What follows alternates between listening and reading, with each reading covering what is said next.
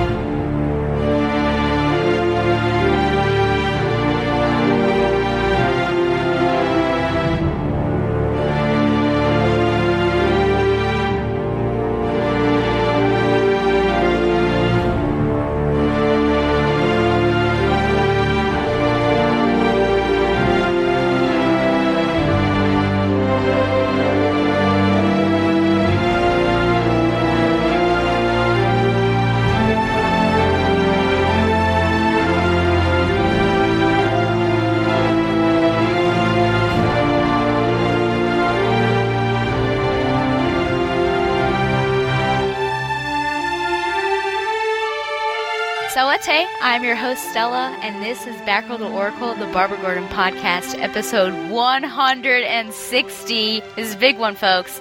No Man's Land, part one. for August MMXVIII. Batgirl the Oracle is brought to you by. It's time for some thrilling heroics, a brand new podcast on twotruefreaks.com. Keep flying, a Firefly podcast. We aim to do the impossible, cover every episode of Joss Whedon's science fiction space opera western, and that makes us mighty. We found as fine a crew as ever populated the podcasting verse. I told them I had a job. They said yes. Didn't much care what it was. So join me, Andrew Leyland. I fought for the independence, May have been the losing side. Not so sure it was the wrong one. I'm joined by a man too pretty to die, Mr. Paul Spataro. And last but by no means least, a man with a mighty fine hat, Shepherd Bill Robinson. So join us on twotruefreaks.com for Keep Flying, a Firefly podcast. We aim to misbehave.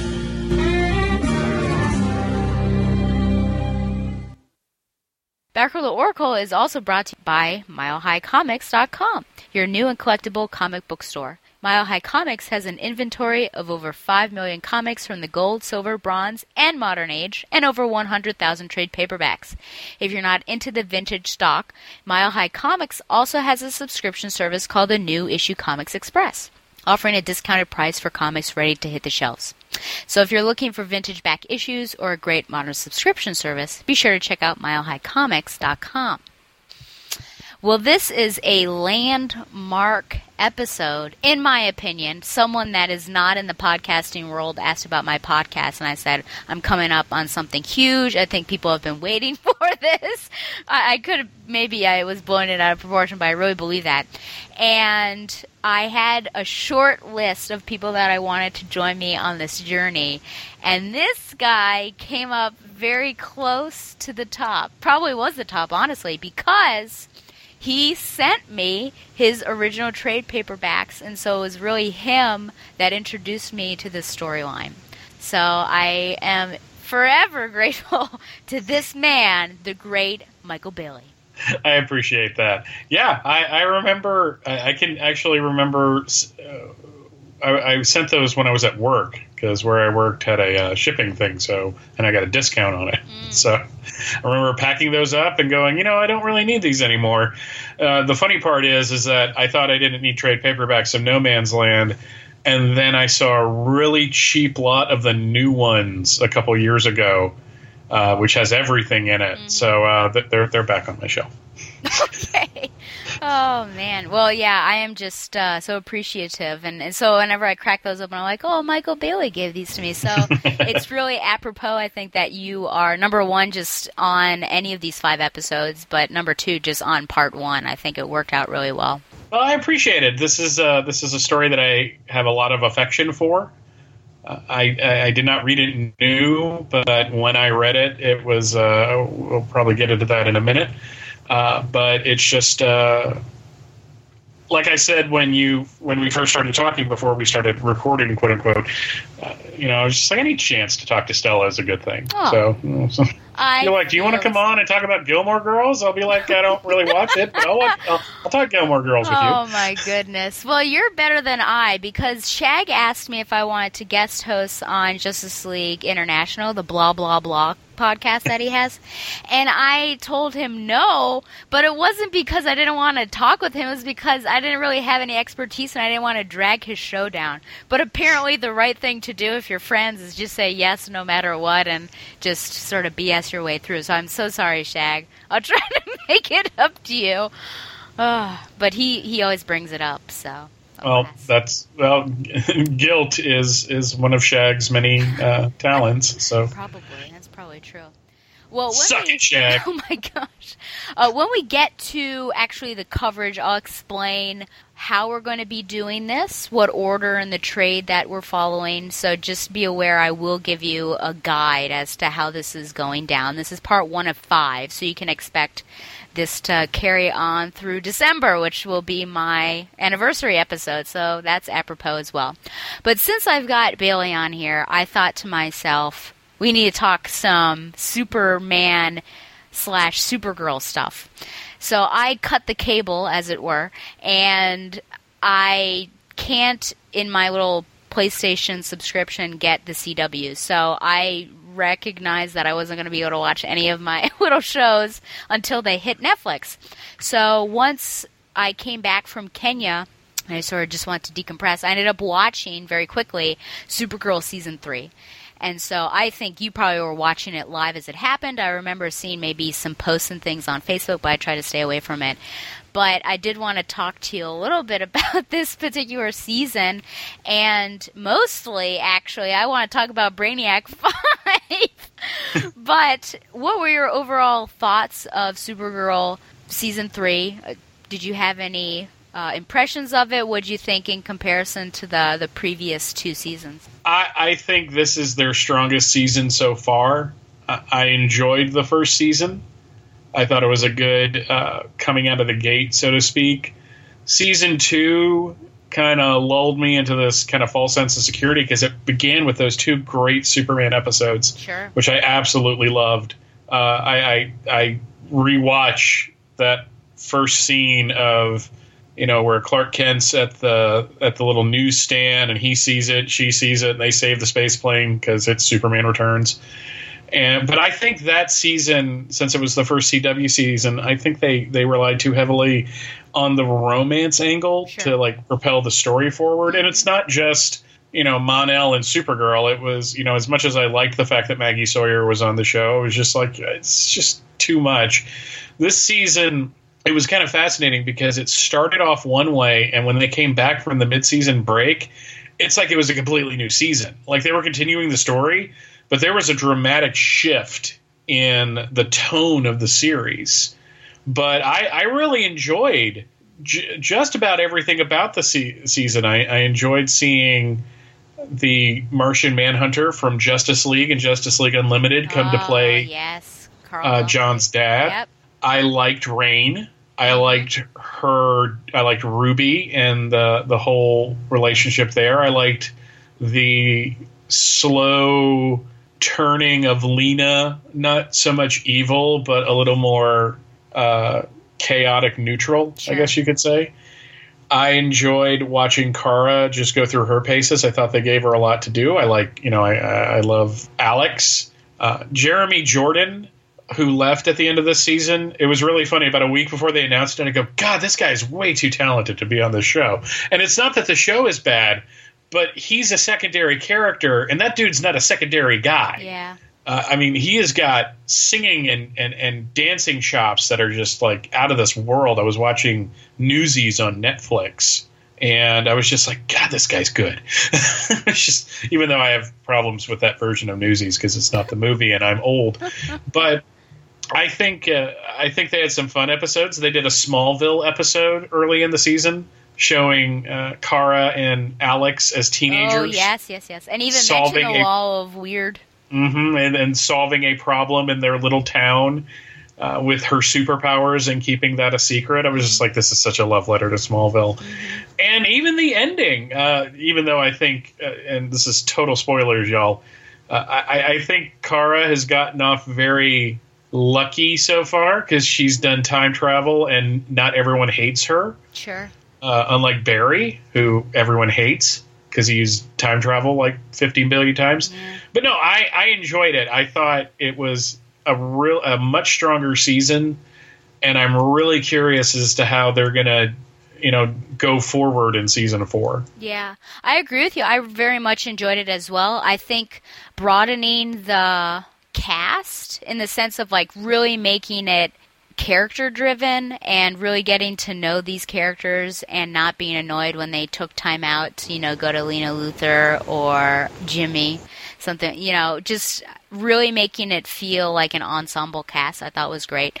There are some things I felt like with the Alex and Maggie, that was just such a long drive to the breakup and I felt like Maggie was saying the same things multiple times about like she wants to be with her but she also wants kids. And I thought you know after one conversation you'd think she'd come to some sort of decision but just uh, repetitious And I was also concerned of how long the uh, will they won't they with you know Kara and Mon-El, and just sort of the awkward love triangle. But it kind of turned out okay. But then he came back and all that stuff. So there were some mild concerns from me, but overall I I really enjoyed it, and you know I. I binged it basically. So that shows how much I enjoyed it. I will say though, with Brainiac 5, I think it was you that posted a picture of him. Yes. I don't know what exactly you said, but I'm pretty sure I posted something underneath it about I don't pro- like his lack of handsomeness, and I guess that's probably pretty bad for me to say. I guess I was like android shaming, but what I really because I always feel like and you are the expert here, don't Supergirl and Brainiac 5 have a romantic relationship? Yes, they they, Oh, they were okay. they were involved Yes. in the uh, in the Bronze Age and this uh, I think it started in the Silver Age, but they were there's a there's a really great shot and I think it's in Crisis 8 where Brainiac is working on something and the Legion is basically like, dude, it's okay and it's right after she died. Uh, uh, and they they did an annual. I think it's the Supergirl annual from '97 when they did the Pulp annuals that year.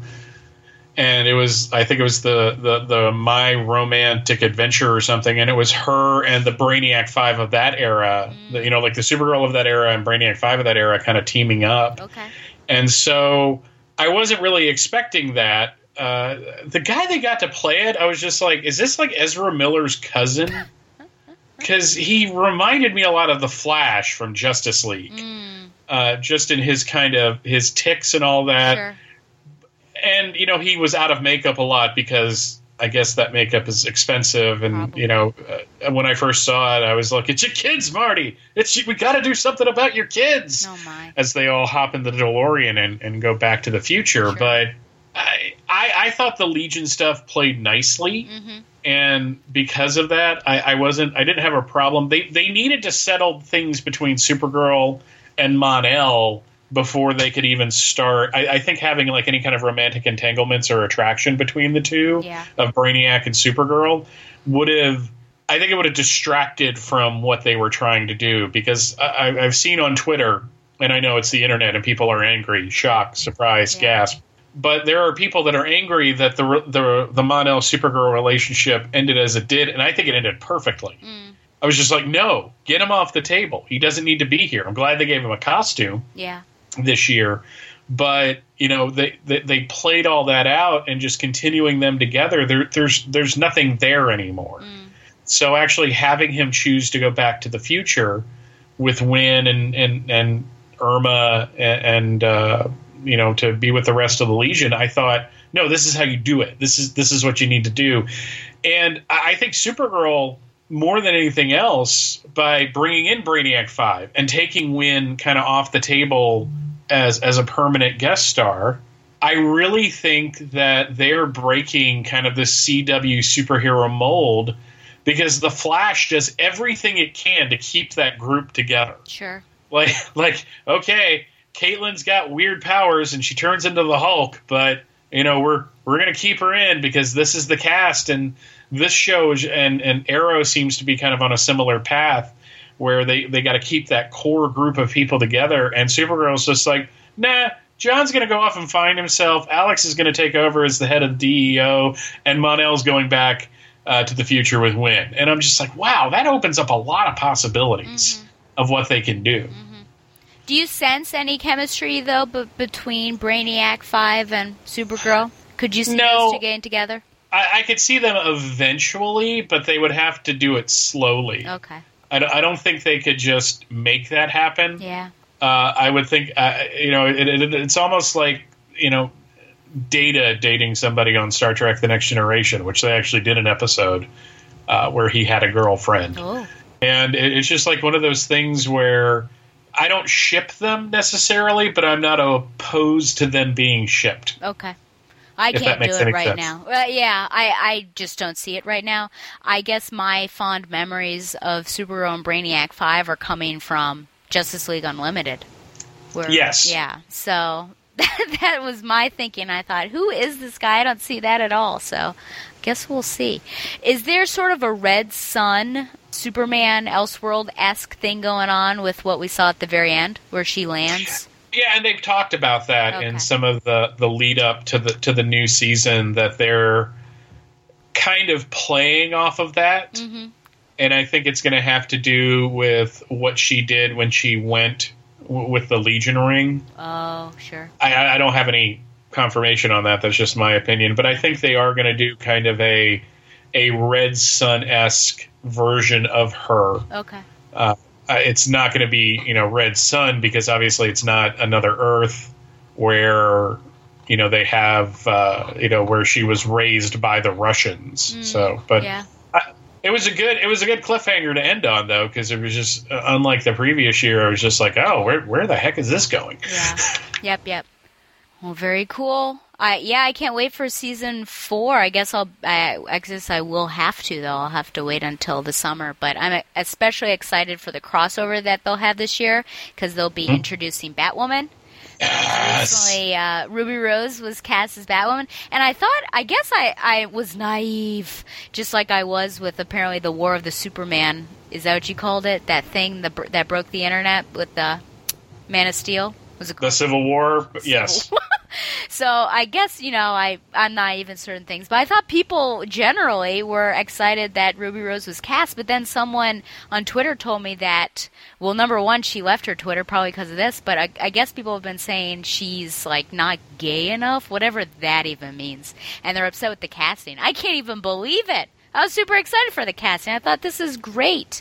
She embodies, I think, the the Kate character, especially in. You, well, I was about to say New Fifty Two, but in Fifty Two, I remember how Kate like considers herself a lipstick. Whoa, lipstick lesbian, and Ruby Rose is very beautiful. So I just feel like that's perfect casting, and I don't really think that you know not being gay enough exists. I don't even know what that means, but yeah, I'm just excited to see her as Batwoman. And the other thing is, people don't want a gay superhero. So you you had that as well. It's just, just like nobody can be happy now. Essentially, you're going to have these factions that are extreme on both sides. Supergirl got hit with that uh, back at the beginning, uh, right before season three hit, when they were at Comic Con and they did the singing of, of you know basic. They, they did it the first after the first season, so they had it planned a little better for the second season, where Jeremy Jordan was basically doing a song recapping the season. Oh, And at one point, he made a comment that no, Lena and Kara are not going to get together. And suddenly, he's hit with, from a, a certain group saying, "Oh, oh, you just don't support LGBTQ mm.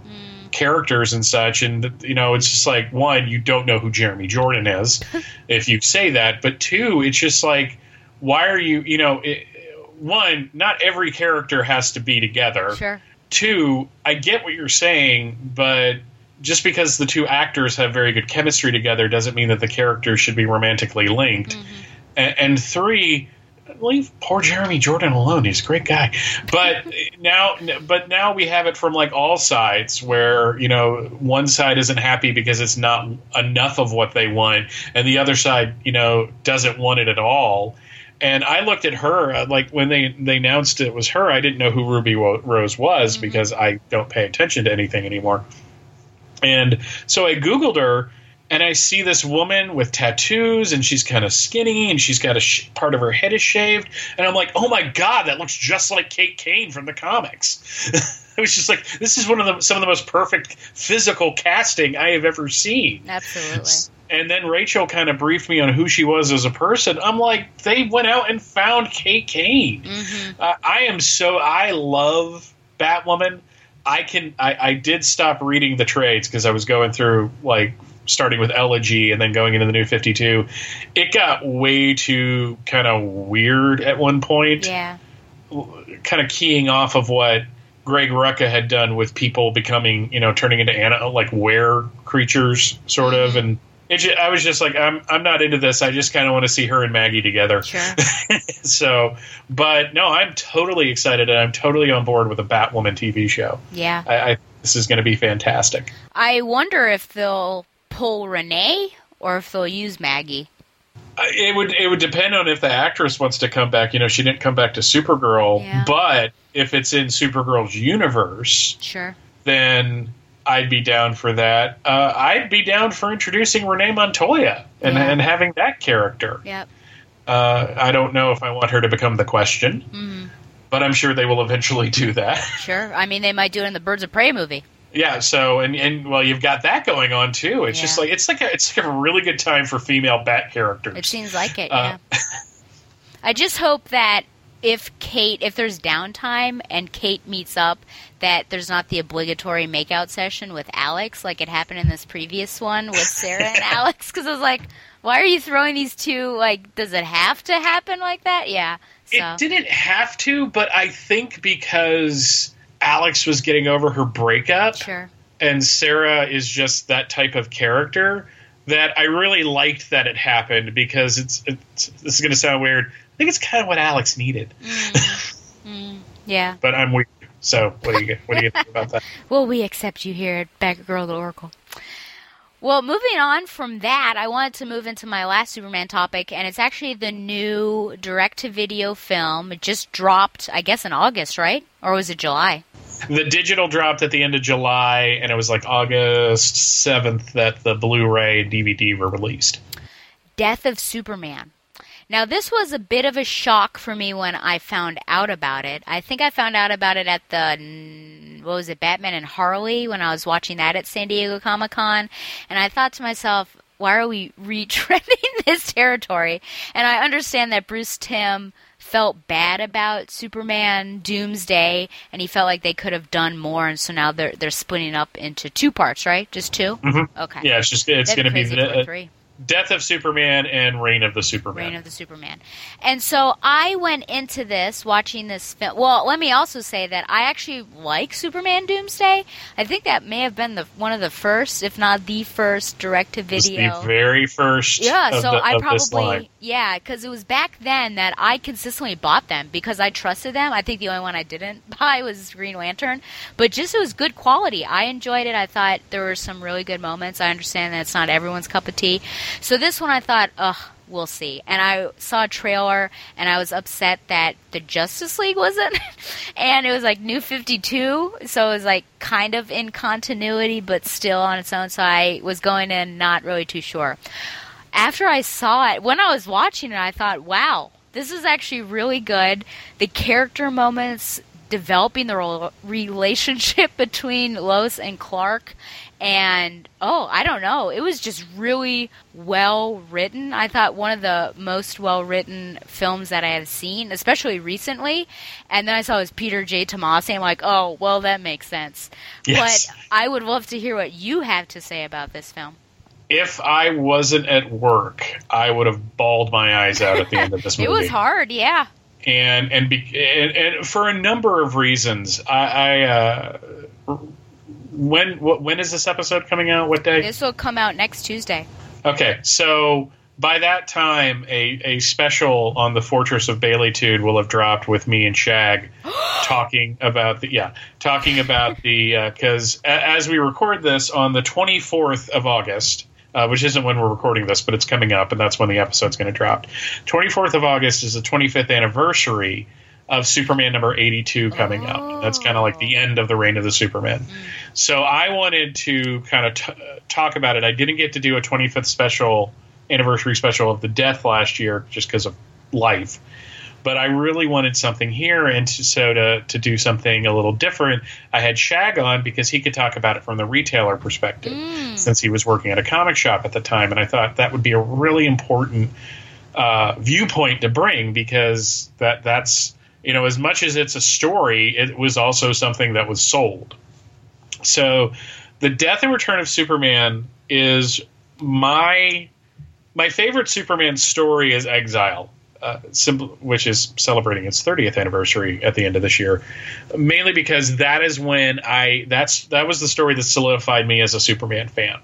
That's the you know the it was a continued story. It it, it brought in both it bounced between the two Superman titles at the time.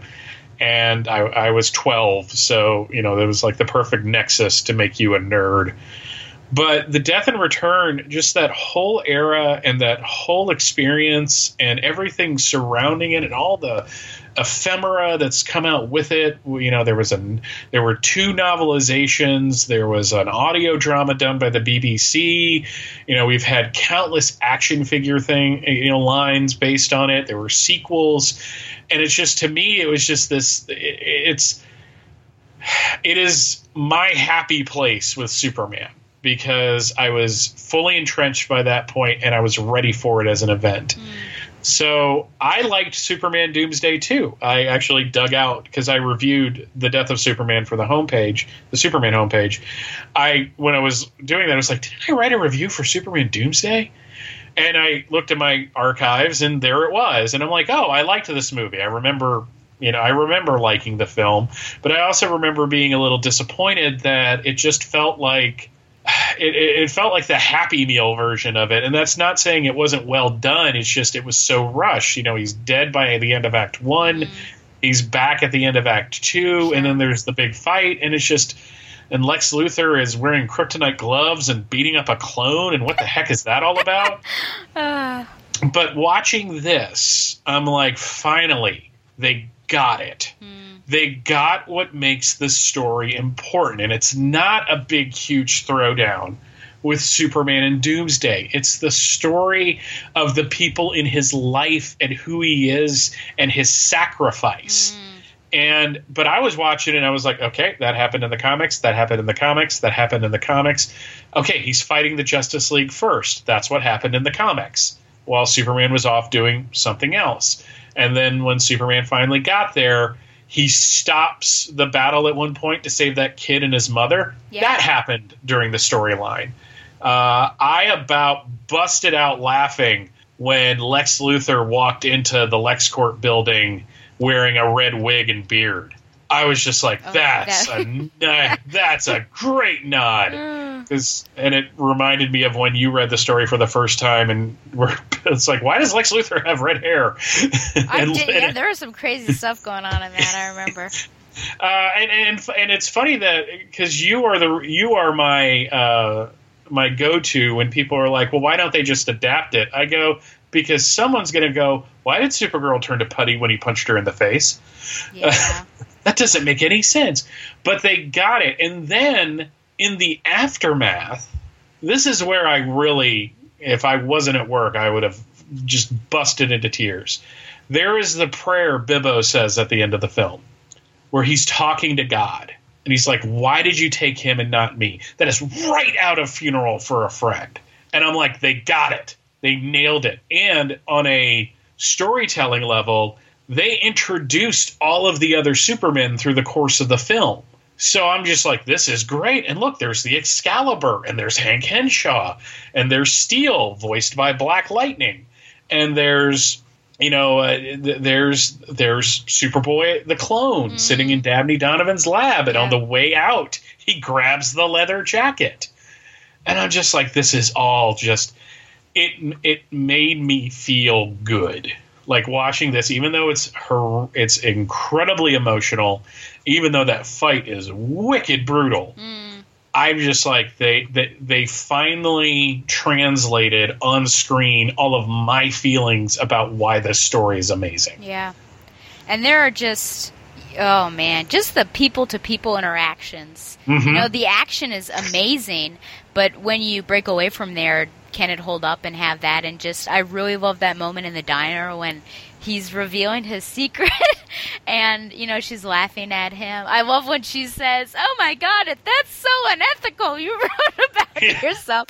But also when he said i have one more secret and then he had to run off and he left that little card about you know saying i love you. And at the very end when she's trying to save him and she it comes back to that and says i got your note. I want you to know i love you too. And oh man like willing to sacrifice. There are just some really beautiful character moments that i i feel like i haven't seen in one of these dc films.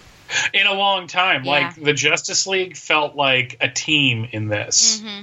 and i love and uh, the funny thing is is since they started doing uh, i watched war like four years ago. I still haven't watched throne of atlantis or justice league versus teen titans. I have them. I'm looking at them right now actually. But I haven't watched it. But since start since they started these films, and I watched that first one, Rachel and I have uh, kind of gotten into and out of and into, and we come back to it every once in a while. Criminal Minds. Mm, okay. So, so I cannot not hear the dude from Criminal Minds as Cyborg. It's just so apparent that it's Shemar Moore, uh, also of the Birds of Prey Yes. television series, Yep, by the yep. way. Uh, but no, it's just I, I loved the interaction of the league and how you know Barry's getting married. Yeah. And that brought into Superman's like, well, how do you share your life? And bringing the Kents in to come visit when it happens was also one of those brilliant storytelling things. Okay, that gets them in town. So we don't have to cut to them. And it's just there you're you're absolutely right. It wasn't just the action and it wasn't just the heart. It was the fact that they they went out of their way to say this city loves Superman. And Superman has these weird relationships because he can't really be himself unless he's with the Kents. Mm-hmm. So it's like seeing him hanging out with the Justice League, and the joke is just like, I owe you one, Flash. You owe me like 30. You know? Yeah. And hearing Nathan Fillion as Green Lantern again is just Oh, fantastic. yeah, I just, great. it just, there wasn't anything about this film outside of the fact that I don't like the new Fifty Two costume as in, in an animated form. Hmm. That was my that was my one pit nitpick. Yeah. And even by the end, I'm like, yeah, it's not that bad. Yeah. It turned out to be okay. And even my thought of like why are the Justice League in this turned out to be okay because they were there, but I think it clearly was a Superman film. Oh yeah, D- Doomsday annihilated them. Yeah. I mean, Wonder Woman held the line longest, Mhm. and the only reason Batman survived is he didn't take him on toe to toe, Mhm. which was something I was very impressed with. Because Yeah. usually, you know, if Batman's there, he's going to get the first shot in. But no, it's just like, oh god, this thing's going to kill me. Uh, you know, Flash goes down, Green Lantern goes down. Poor Hawkman. Mm-hmm. poor, poor Hawkman. He just can't catch a break. Yeah. First one gone. and, and and just the whole you know aquaman's got a personal stake in this because he killed some of the atlantean guards.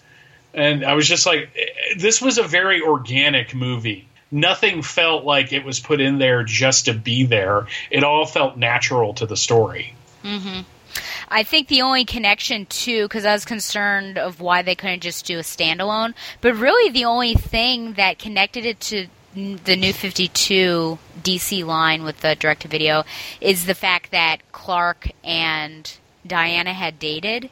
Mhm. And so they at least have that moment of, you know, it was nice for a while, but they're not dating anymore. Because I did wonder with those costumes, wait a minute, I remember where they left that.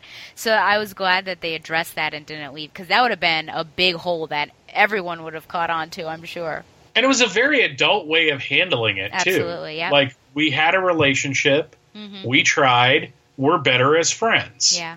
Uh, and and I thought, and and that's why when they they brought Lois in, as you know, Rao intended, I I I was I was like, okay, everything like it, from what I understand of listening to some of the the press junket stuff from San Diego. The, the producers originally weren't going to have it be New 52. It was going to be standalone, but Okay. somebody on some level pushed it. I'm sure. But I actually think that worked to its favor Mm. because it felt like there was a history there Okay. where you're just not coming into it. Now, I may not like how that history started Yeah. because I think War is a pretty boring film. Woo. Yeah. Uh, I was not a fan of it. No, uh, maybe I, maybe I need to rewatch Throne it. of Atlantis, though, is good. So, like, things get up from War. War was the worst, but it goes Which, up. which is appropriate because I felt the same way about the comics. It's like I, I, I Oh, really sure, was yeah. into Lee and Johns' first arc, but when they did Throne of Atlantis, I'm like, okay, this is what we need. Mm. So Yeah.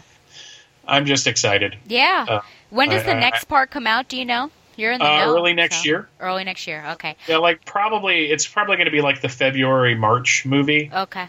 which uh, you know because usually that's when they release they release about four a year and it's seasonal, uh, and so I, I am kind of I'm just excited for it because I think they're going to seeing the preview that they put on the the Blu-ray uh, that you can also find on YouTube. It's just like they're really getting it right. Hmm.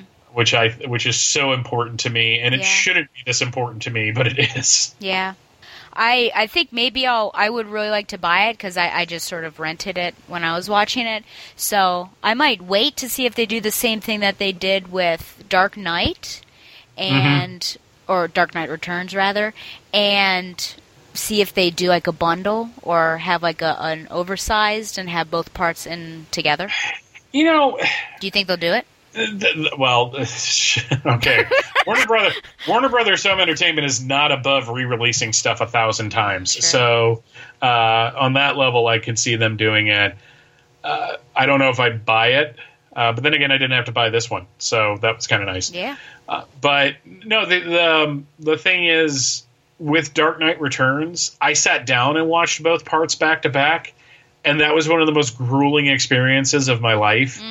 Just because it's just like, oh man, I need a break. Yeah, like I can see that. like uh, uh, so it was neat seeing it all as one long film, Mm-hmm. but I I kind of think this one would play better on that because you've Dark Knight Returns is just an unrelentingly bleak story with kind of a heroic ending, whereas this is you have the death and then the reaction and then the next part.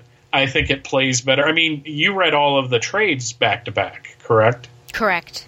So was that do you think that would have been better than just reading the death and then stopping and then coming back to the middle part and then coming back to It was only better return? because it remained in my mind. Mhm. So I all those details were together for me, so that's why I enjoy sometimes going through. I mean, I might not have done it bam bam bam. I may have had like a minor break cuz I certainly had to do that with the Knightfall trilogy uh, with Batman because there's just so much, but it is nice. I don't want to take too much of a break between things because it's nice to remember details instead of going back and forgetting what has happened. Yeah, Knightfall is is one of those stories that you really want to kind of you kind of want to take a break Yeah. after after the first part. Mhm. Maybe a little break after the second part. I think I, I think rolling into KnightsEnd is easier because KnightsEnd is only eight parts or, or something or ten parts or something like that. Whereas Knightfall proper is like six months worth of comics, and then the other part was like almost a it was like a like six months or so worth of comics as well. So, or at least that's what it felt like. Uh, I could go back and look at it and go, I'm completely wrong about this, but yeah, I, I, I can see what you're saying about that. Whew. Okay. Well, thanks for talking some Superman with me. I know that's painful for you sometimes. I hate that character. Man, that would be terrible. If you ever got to that point, what would you do? Well, I walked away for about 10 months in 2010. Okay. So uh, I came back because, much like in The Outsiders, there isn't going to be a, a Rumble without Dallas.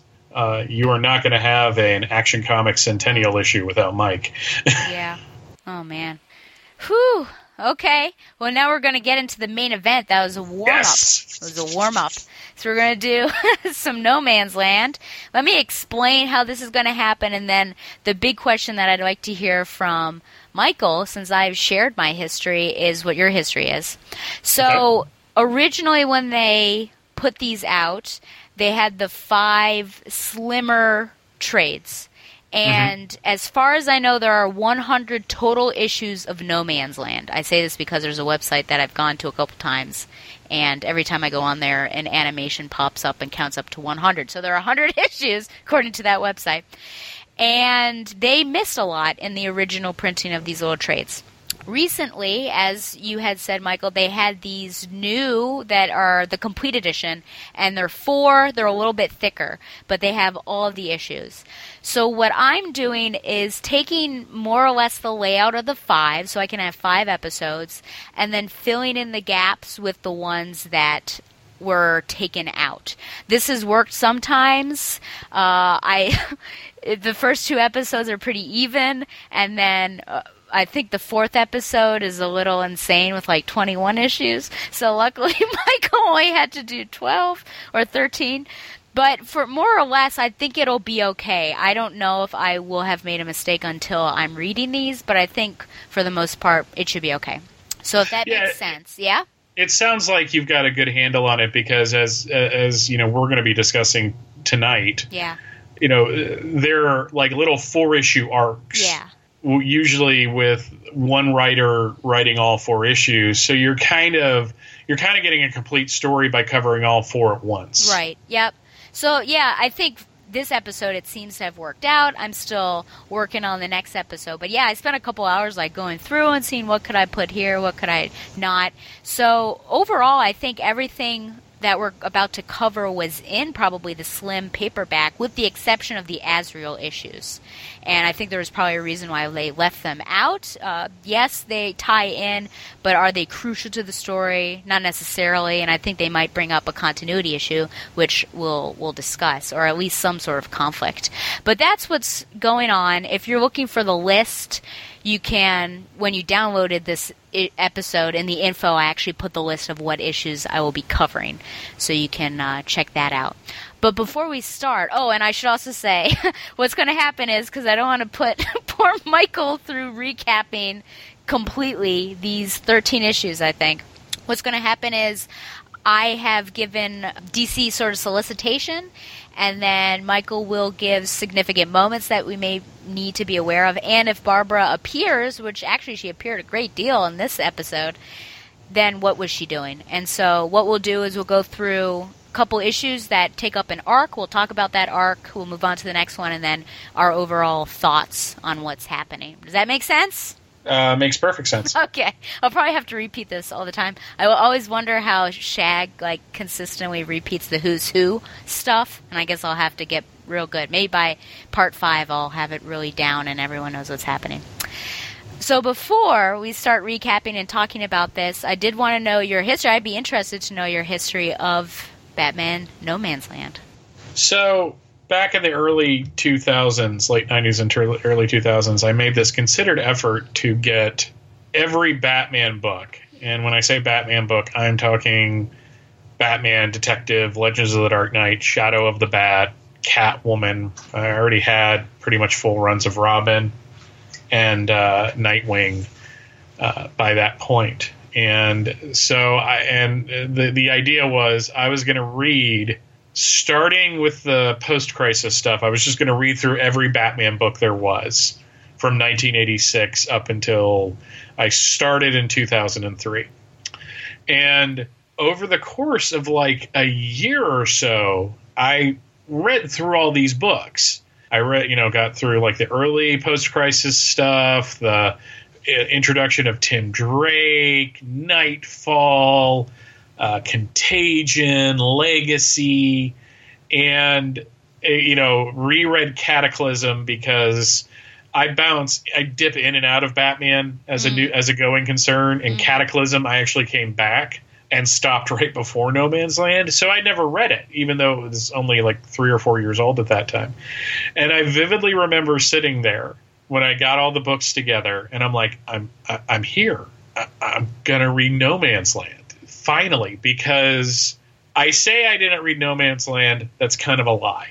I stopped collecting the books right before No Man's Land, and I restarted buying the books at the end. So the first issue I got into, I think, was the one that has Lex Luthor on the cover. And I read those that that finale and that gut punch of an ending, and I was just like, now I get to read the whole thing. And it was just it was kind of an emotional experience at the time because no man's land really is both literally and figuratively the end of the 90s for batman uh, because it ran all the way through the course of 1999 uh, pretty much. You had like everything that came before it kind of culminated in no man's land. Mm and if they had just canceled Batman after this, yeah. I think it would have gone out on a high note. sure. Uh, yeah. But then we get into the 2000s where things get really weird from time to time. Uh, but you also, but it was also just this for me. It was just like getting. It, it wasn't Christmas because it's a really dark and bleak story yeah. at times.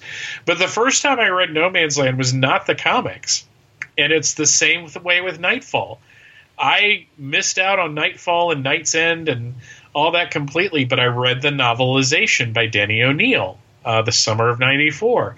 And so when I saw there was a novelization of No Man's Land by this guy named Greg Rucka, who's that? I I bought it and I devoured it. And the great thing, you know, we don't get so much in the comics, but in that novel, you're like 40, 60 pages in before Batman shows up and Yeah. you don't care. Yep. You just don't care because you're you're just deep in with the characters that you've been introduced to. So by the time Batman gets there, it's like, oh, Batman's here. Oh, that's that's nice. That's good, because it's a little more linear uh, timeline wise than the than the comics are. So uh, postscript to that, I, I started reading Greg Rucka pretty heavily after that. I uh, read the first three of his Atticus, Atticus Kodiak books, and they're really, really good, and I recommend them highly. Uh, and started buying Detective Comics because of him. But no, No Man's Land is like one of those things where I'm just like, if someone's going to ask me what I think are some of the all-time best Batman stories, I just say No Man's Land, like the whole thing, not just one part of No Man's Land, the whole thing, because you have to read the whole thing. Yeah, I agree. So that's my story, and I'm sticking to it. I enjoyed your story. Thank you. okay, well, without further ado, shall we begin? Yes. Am I supposed to do something? You're supposed to, I guess, read the little. oh, oh, oh, oh! I'm reading it. I thought you said you were going to read it. Okay, oh read no, it. this no, is no, your no, little job. Okay, Oh my goodness. Okay. You need to you need to do that as an outtake at the I end. No, I think that'll stay in where it is, sir. Okay, so everything starts with Batman's Batman No Man's Land number one. The National Guard blocks all of the borders to Gotham to let no one in or out. Oracle Oracle develops a new network of agents and creates maps that lay out the territories of different uh, of different factions and who controls them. This continues into Shadow of the Bat number 83, where Gotham falls into more chaos with Batman still missing. James Gordon takes his task force to regain control of the city sector by sector, but things don't go so well for Gordon when he runs into the street demons. I, I love the street demons. Uh, I've loved them since 1990 when they were introduced into the comics. No Law and a New Order continues into Batman number 563 with a simple overtag by the Blue Boys, who are the GCPD. A war broke out between the Low Boys and the Street Demons. After days of bloody combat, the Blue Boys simply walked in and claimed both territories, which include Police HQ and the Clock Tower, where some woman named Barbara lived. yeah. Batman and Alfred returned to Gotham City, and after contacting Oracle, Batman ran into the new Batgirl. He told her he did not approve, but also did not disapprove, and ordered her not to disgrace the symbol. And uh, Batman, uh, No Law, and a New Order ends in Detective Comics number 730. James Gordon, even after seeing the Bat Tech, continued trying to convince himself that Batman was gone.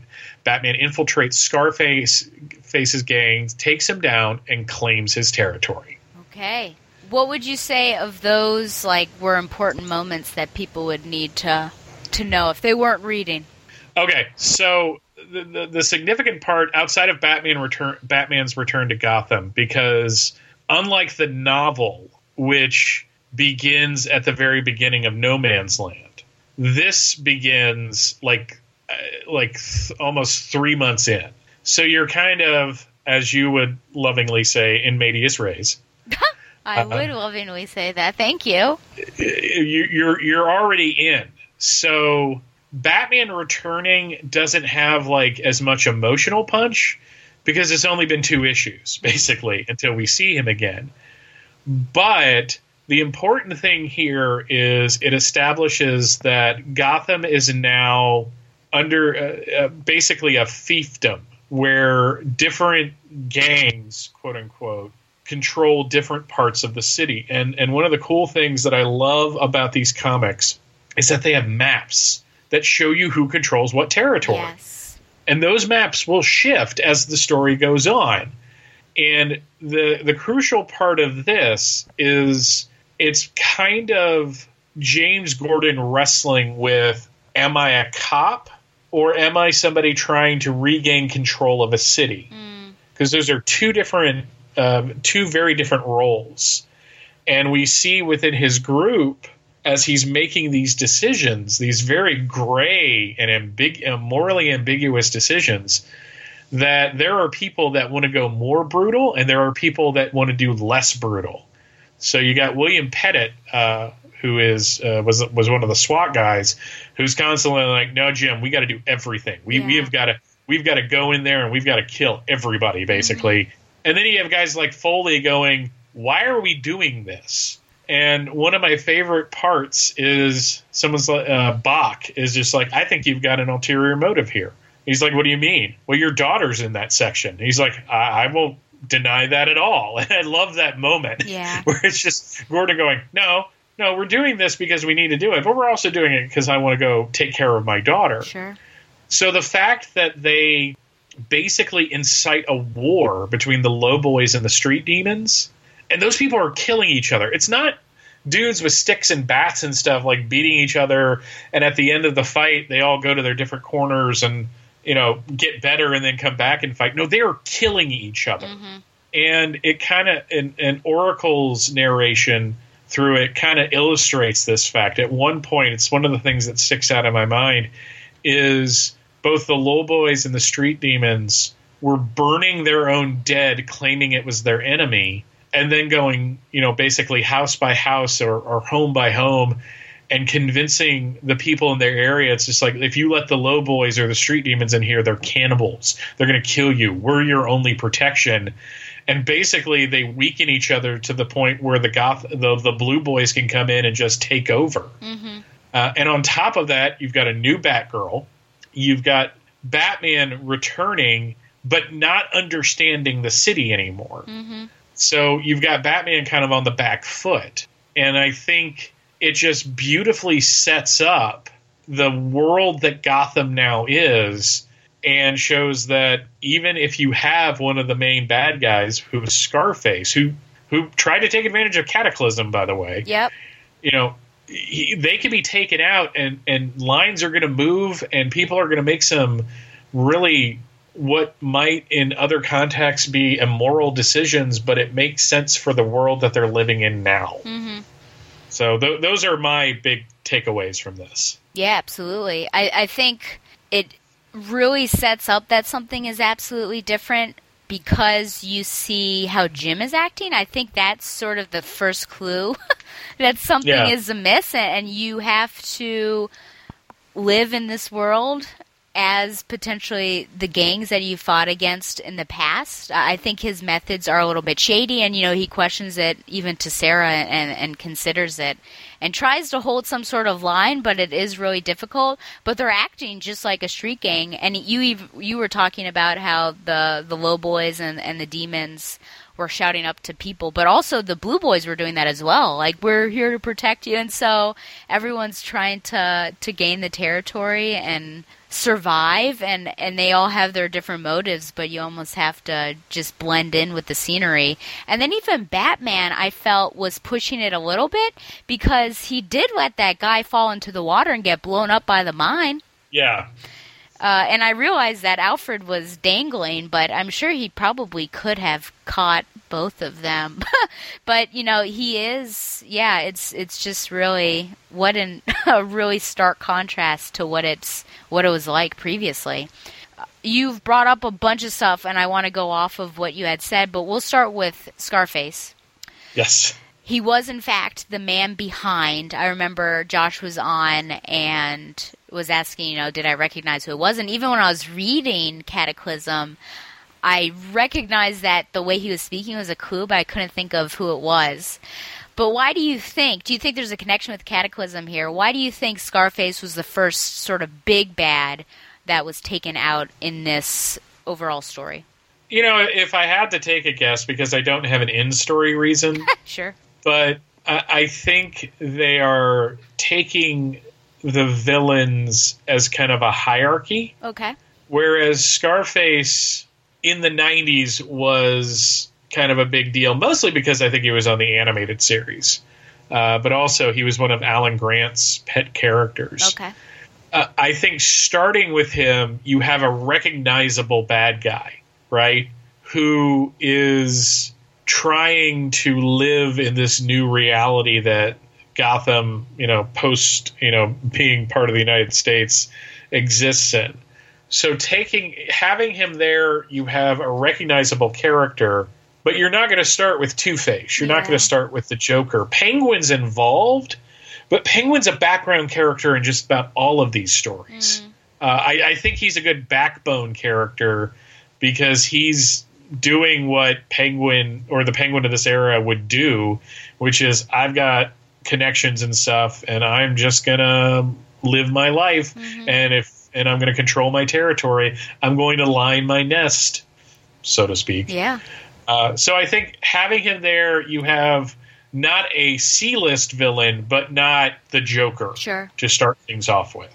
Yeah, I agree with you. They're a bit smaller to potentially start off with, and really the threat with him, I would say, is more the goons that he has surrounding him rather than, Yeah. you know, the puppet himself. But I think it is a nice nod to Cataclysm because he was preying on the people there, so it's almost like a direct little bridge from that story to this one that I liked that they set him up first. But it could have could have potentially been anyone. But I think with you know Penguin, I'm glad how they set him up because they're setting up this mystery of his pipeline, and we'll see throughout that he keeps popping up. So he is a nice little anchor character that keeps coming in and could be used for good or for bad. We'll see. Mm-hmm. Absolutely.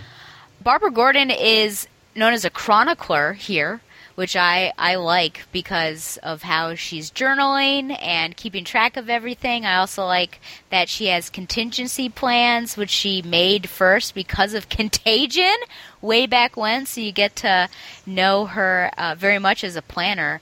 And we also get to see how she gets her information, which uh, sets things up later, I would say. But do you think uh, in this arc that she plays a pr- pretty big? No, that's not the best question to ask. How would you say she ranks character wise in No Man's Land? It's hard for me to separate the comic story and the novel. Oh, very She's true. one of the narrators. Yep. So I th- I will always consider her to be integral to the story. Okay. even when she's not as big a player. Uh, I love there. There's a moment in the uh, in the second story we're going to be talking about where she basically says, "I am a high tech girl in a low tech world." Yeah. So she has her helpers, and you know she has her you know like her little little army of informants, and I love how they explain they're getting their information to her. Mm-hmm.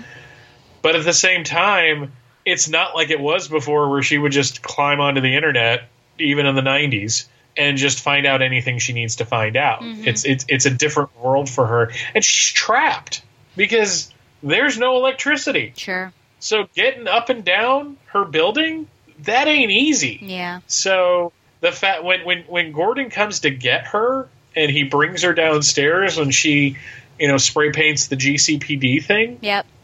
I was just like, that's probably the first time she's been out of that place since No Man's Land started. Yeah, most likely. So I, I, I you know, I love Barbara. I, I so I, I can never not think of her as a as a big player in the Batman world.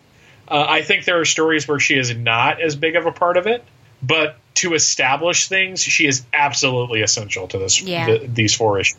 And I think she's great for the reader to catch them up and to give biased as well as I think non-biased views of what's happening. You know, and it involves I think the Blue Boy. She's probably biased, but just the state of things and, and what's going on and how people got out or didn't get out and how humanity has fallen, things like that. I think she's she's great to learn. Whereas, you know, instead of having info dumps, I think we're getting some of that, but it's done really well as a narration from someone that we care about. Well, you know, on a on a on a on a technical writing level, you know, you have to establish this world, and having her be that person to establish it, it doesn't feel like you know clunky exposition Yeah. because you're interested because it's coming from someone you like, Yep. and you know, uh, we haven't talked about it yet. This was written by Bob Gale. Uh, who is, I think, most famous for writing the Back to the Future film. Uh, but this was like one of the this was the time when Hollywood started coming into comics a little more. And if you read the the individual issues, Denny O'Neil uh, in in in his little introduction is from the Den, which was his column in the letters column. you know, is basically like Bob Gale came in and tightened everything up. Mm. Because behind the scenes, this was a departure from what the Batman books had been doing. You know, for, for the bulk of the 90s, it was Chuck Dixon on Detective, uh, Doug Moench on Batman, and Alan Grant on Batman Shadow of the Bat and Legends of the Dark Knight, uh, which crosses uh, into the series eventually, into the storyline eventually, was written by like you know a, a, bunch of different writers. It was a different creative team for every story arc. So now you know this storyline's written by Bob Gale. The next storyline is written by Devin Grayson. So it was also a time when they were bringing in new blood, and Greg Rucka comes onto the Batman books at this point as well. So it, it's kind of interesting that you know you had these three writers basically setting the me- setting the table for most of the decade, and now other people are coming in and serving the meal. And I think that actually, I, I was not. Ha- I, I, didn't like the art. Uh, Alex Maleev, I think, is a very talented artist. I don't think he was quite right for this story arc. Because mm. the art to me gets a little muddy at times. Uh, but it wasn't bad, so I, I don't want to ping it too much. But creatively, I think it did everything it needed to set up what the storyline is going to be and what the stakes are for the people of Gotham. Mm, yeah. I, I think there's no one as capable as Barbara because I'm just imagining someone else in that role. And would they, if they were so attuned to technology and so connected to it, would they have been able to transition as well as she did? And even she recognizes that she was out of her depths to a certain extent, but she's mm-hmm. able to capitalize on what she knows. And I think she's very smart with her messengers. And we see that she lies to them a little bit, where she says, you know, there's a stock of food somewhere, but there's there's poison, and so you know you've got to bring it back to me or get me this information and I'll give you an antidote or something like that. And so of course there's not really, but it's a it's a way to I think get some loyalty and trust and and also get that information instead of people running around.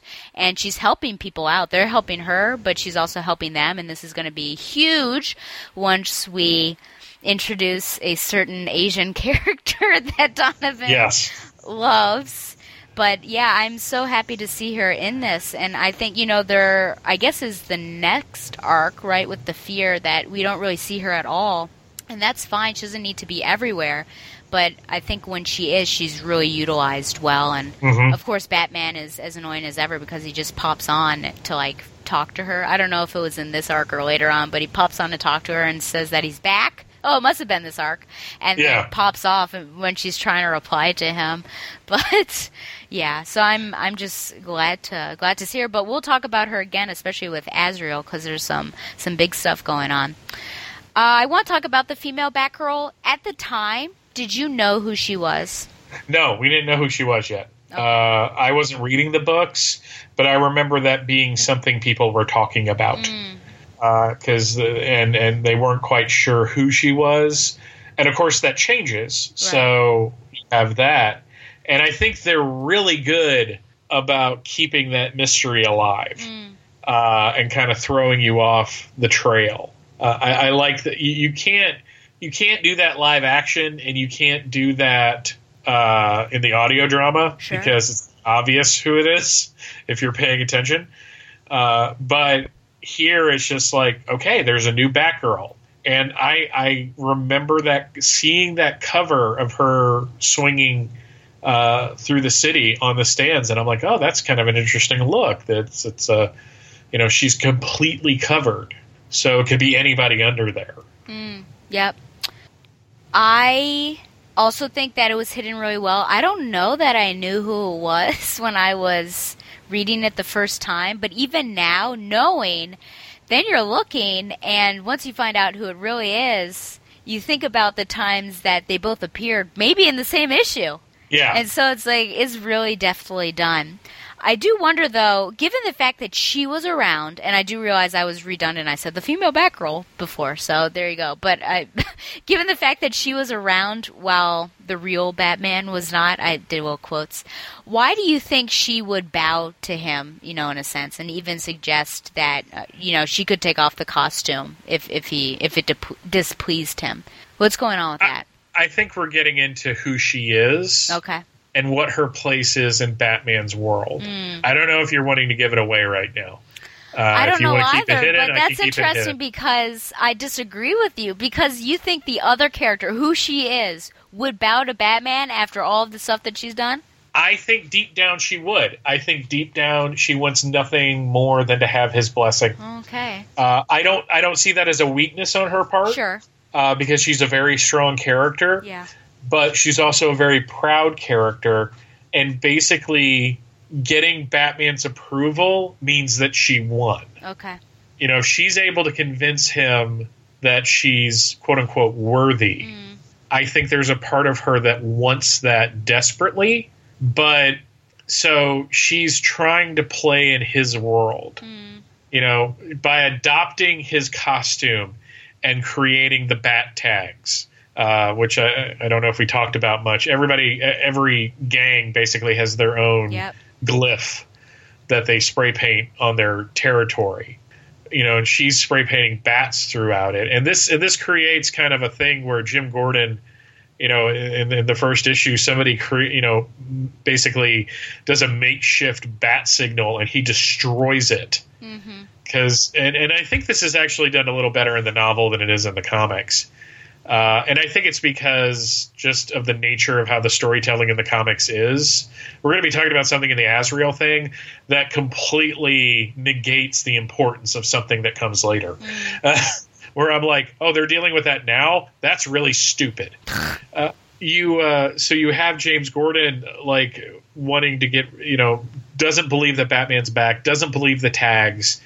So when Batman shows up, she's like, "Okay, I'm going to try playing it this way." But the thing is, is that she is in the story in an, as another character. So I think there's a bit of struggle in her mm-hmm. about what she really wants to do. Mm-hmm. If that makes any sense. yeah. We can assume, don't you think, that he knows right away who it is? Oh, he knows exactly okay. who it is. Okay. So that's interesting then, given the history, that he would even allow it. Do you think he's just desperate for bodies right now?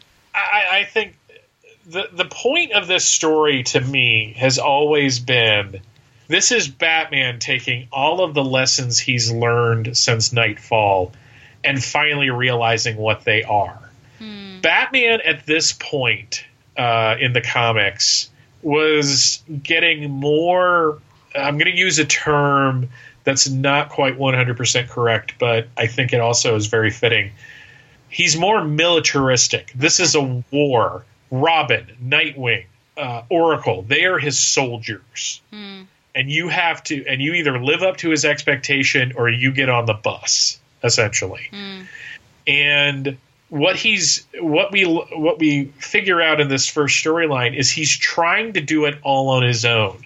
In the first issue, there's a scene where Oracle momentarily contacts all of the other people that are Bat characters. Mm-hmm. And, you know, basically they're all like, you know, well, he told us to stay away. So the fact that Batgirl is there, I think he's using her because she is at that point more knowledgeable of the no man's land than he is Yeah.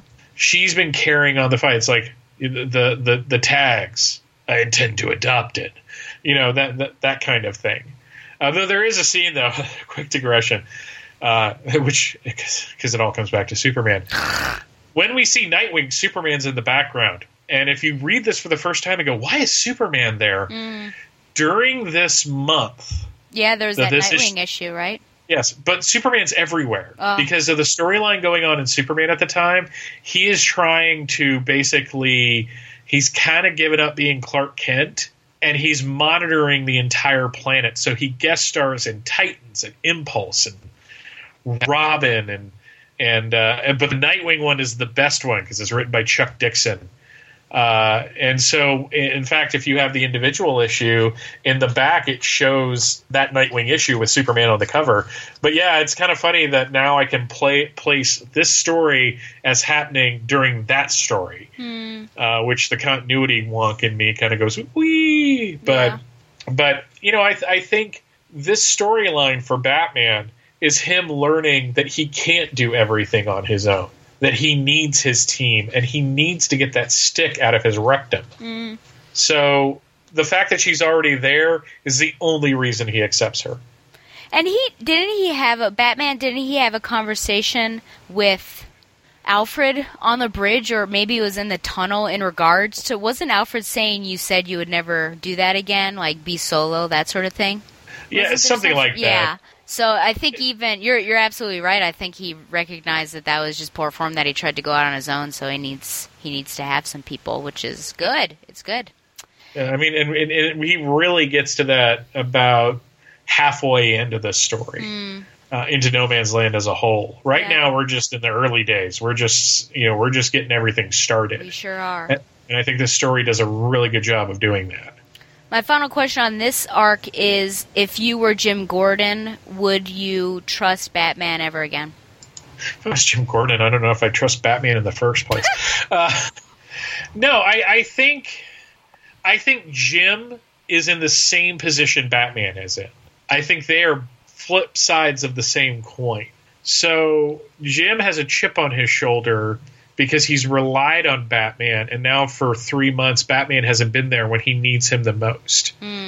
If Batman had stayed in No Man's Land from the very beginning and he and Jim had planned things out, I think Jim wouldn't have the problems that he does. But uh, there, there's a line in the novel where Sarah Essen's talking to Montoya, uh, and she says he's feeling not uh, not irrationally that he's been abandoned. And Jim, and, and we talked about it before, but it bears repeating. Jim's doing some really shady things here. Yep. He, is, you know, he is giving in to baser instincts and doing things that he could never do as a cop. You know, you, you could never get two street gangs to kill each other in a major metropolitan area and, and, and have that be legal Yeah. there would be ramifications. But because there is no law, and I think one of the, the, the things this opening arc does well is that it spends its first few pages showing people trying to get into Gotham and being turned away. So we start on the outside and move our way in, which gives us a sense that Gotham really is cut off from the rest of the world now. Mm-hmm. Which I don't think is even remotely constitutional, but that's entirely beside. Oh well, I mean Nick Scratch did all that stuff, so Yeah, I think you know I feel bad for Jim, but it's one of those you know once burned, twice shy situations because he felt betrayed when Batman left. I'm trying to think here, when was it? Oh yeah, it was during Knightfall because Yeah. he uh, because Nightwing, well Dick was in the suit and he knew and he just felt lied to and betrayed. So you know another he's felt betrayed again because he left and I don't know if he at this point in time considers him his his closest friend because we've seen in some iterations that that's true. But to have that happen and have Batman be nowhere, I absolutely see all these emotional reactions that Jim goes through, especially with the destroying of that remade Batman signal. I, I think Gordon is another one of those things Batman has to learn about mm. because Batman is always the the '90s Batman operated under the premise of my stuff's more important than your stuff. Sure. You are here to serve my goals. So they're friends, but it's a really Batman is basically the guy that comes over and gets anything he needs from you. Like he gets like like borrows five bucks or drinks all your soda or, or or mooches off of you for food, and then is just gone and doesn't tell you what he's planning, and then expects you to be there at the drop of a hat. Hmm. That is their friendship. Yeah. Oh man, I do remember. I can't remember when it's coming up, but that silent issue when Batman pops into his little backyard. That's a very Uh-huh. whew. That's a big one. Yes, yes, it is. Well, before we give a nice little rating of the the No Law and a New Order arc, I will say that I realized when I was reading this that the street demons are the very same street demons that popped up in the recent Batgirl 24.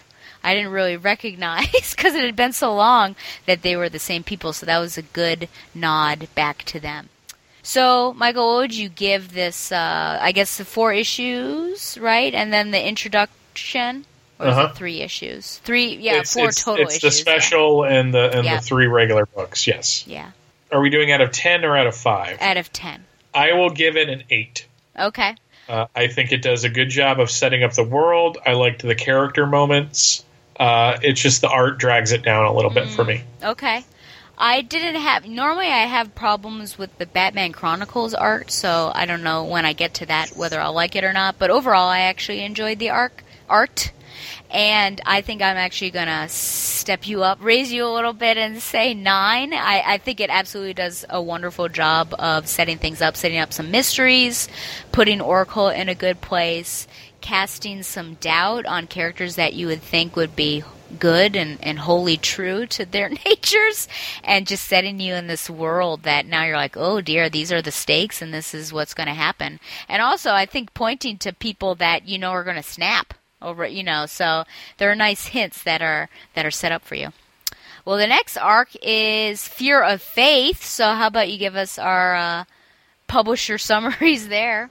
Fear of Faith begins in Batman Legends of the Dark Knight number 116. This is a new chapter of the No Man's Land saga, which begins with uh, Fear of Faith, as I just said. Yeah. Chaos continues to reign in Gotham City as citizens stand huddled in fear. And when fear comes into play, the Scarecrow isn't far behind. This continues into Shadow of the Bat number 84. Scarecrow ends up in the Fallout shelter and finds the weapons that Father Christian uh, who has basically his own little island in Gotham City that Gordon and his men are trying to basically say you need you, you need you need to let us in because you need your protection. But Father Christian is storing weapons for the Penguin in exchange for food. Scarecrow lets all the gangs know about these hidden weapons. This goes into Batman number 564, where the Scarecrow continues his sick experiment in mind games in the Ark Project Refugee Center and attempts to cause a riot among the people. And finally, in Detective Comics number 731, a firefight breaks out. Penguin's men killed the False Face gang and grabbed Father Sounder. With the GCPD nearing, Batman ended the skirmish. Scarecrow was fingered as the instigator, but the Huntress turns the tables on him with pity. He let the refugee camp dis- discouraged and burned his outfit. Father Sounder helped everyone drop the weapons off a bridge, and Batgirl took and Batman, excuse me, took Batgirl to one of his caves. Yes, but not for a romantic rendezvous. Yes, the, the, that only happens on rooftops for Batman. oh, that's true. That's true. As a note, there's no Oracle in this arc, so just be aware yep. of that. So, what would you say significant moments would be for people to know?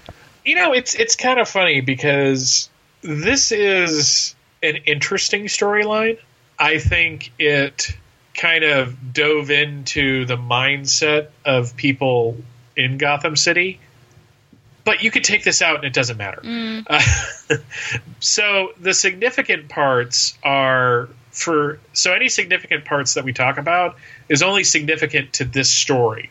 There is nothing in here that furthers the No Man's Land story as a whole. So significant to this story is that you have these two priests who have set up a refugee center that takes people of all faiths. And the Scarecrow has basically come in to play his mind games with everybody, and the Huntress is there to stop him, essentially. So those are the important parts. The Penguin plays a major part in the story as he basically gives the weapons over to Father Christian to hide mm. in in his basement because it's the one place that no one will look for them no one will think that there's a cache of weapons in the bottom of what is ex- essentially a refugee center. Sure. And and the reason why he doesn't let the Father Christian and Father Sounder don't let the cops in is because they have illegal immigrants and people who are refugees from war torn countries, and basically letting the police in would make them feel uncomfortable. Mm-hmm. So it's like we got this. Uh, Gordon doesn't buy that, and so what you really have is kind of an interesting. Uh, not so much a morality play, but mind games on the part of the Scarecrow, which results in the former false facers against the Penguins gang, against the cops, against Batman and the Huntress. Yep. And so on that level, it was interesting. Mm-hmm. But again, I cannot stress enough. You could completely ignore this story and not miss anything important. Sure. Yep.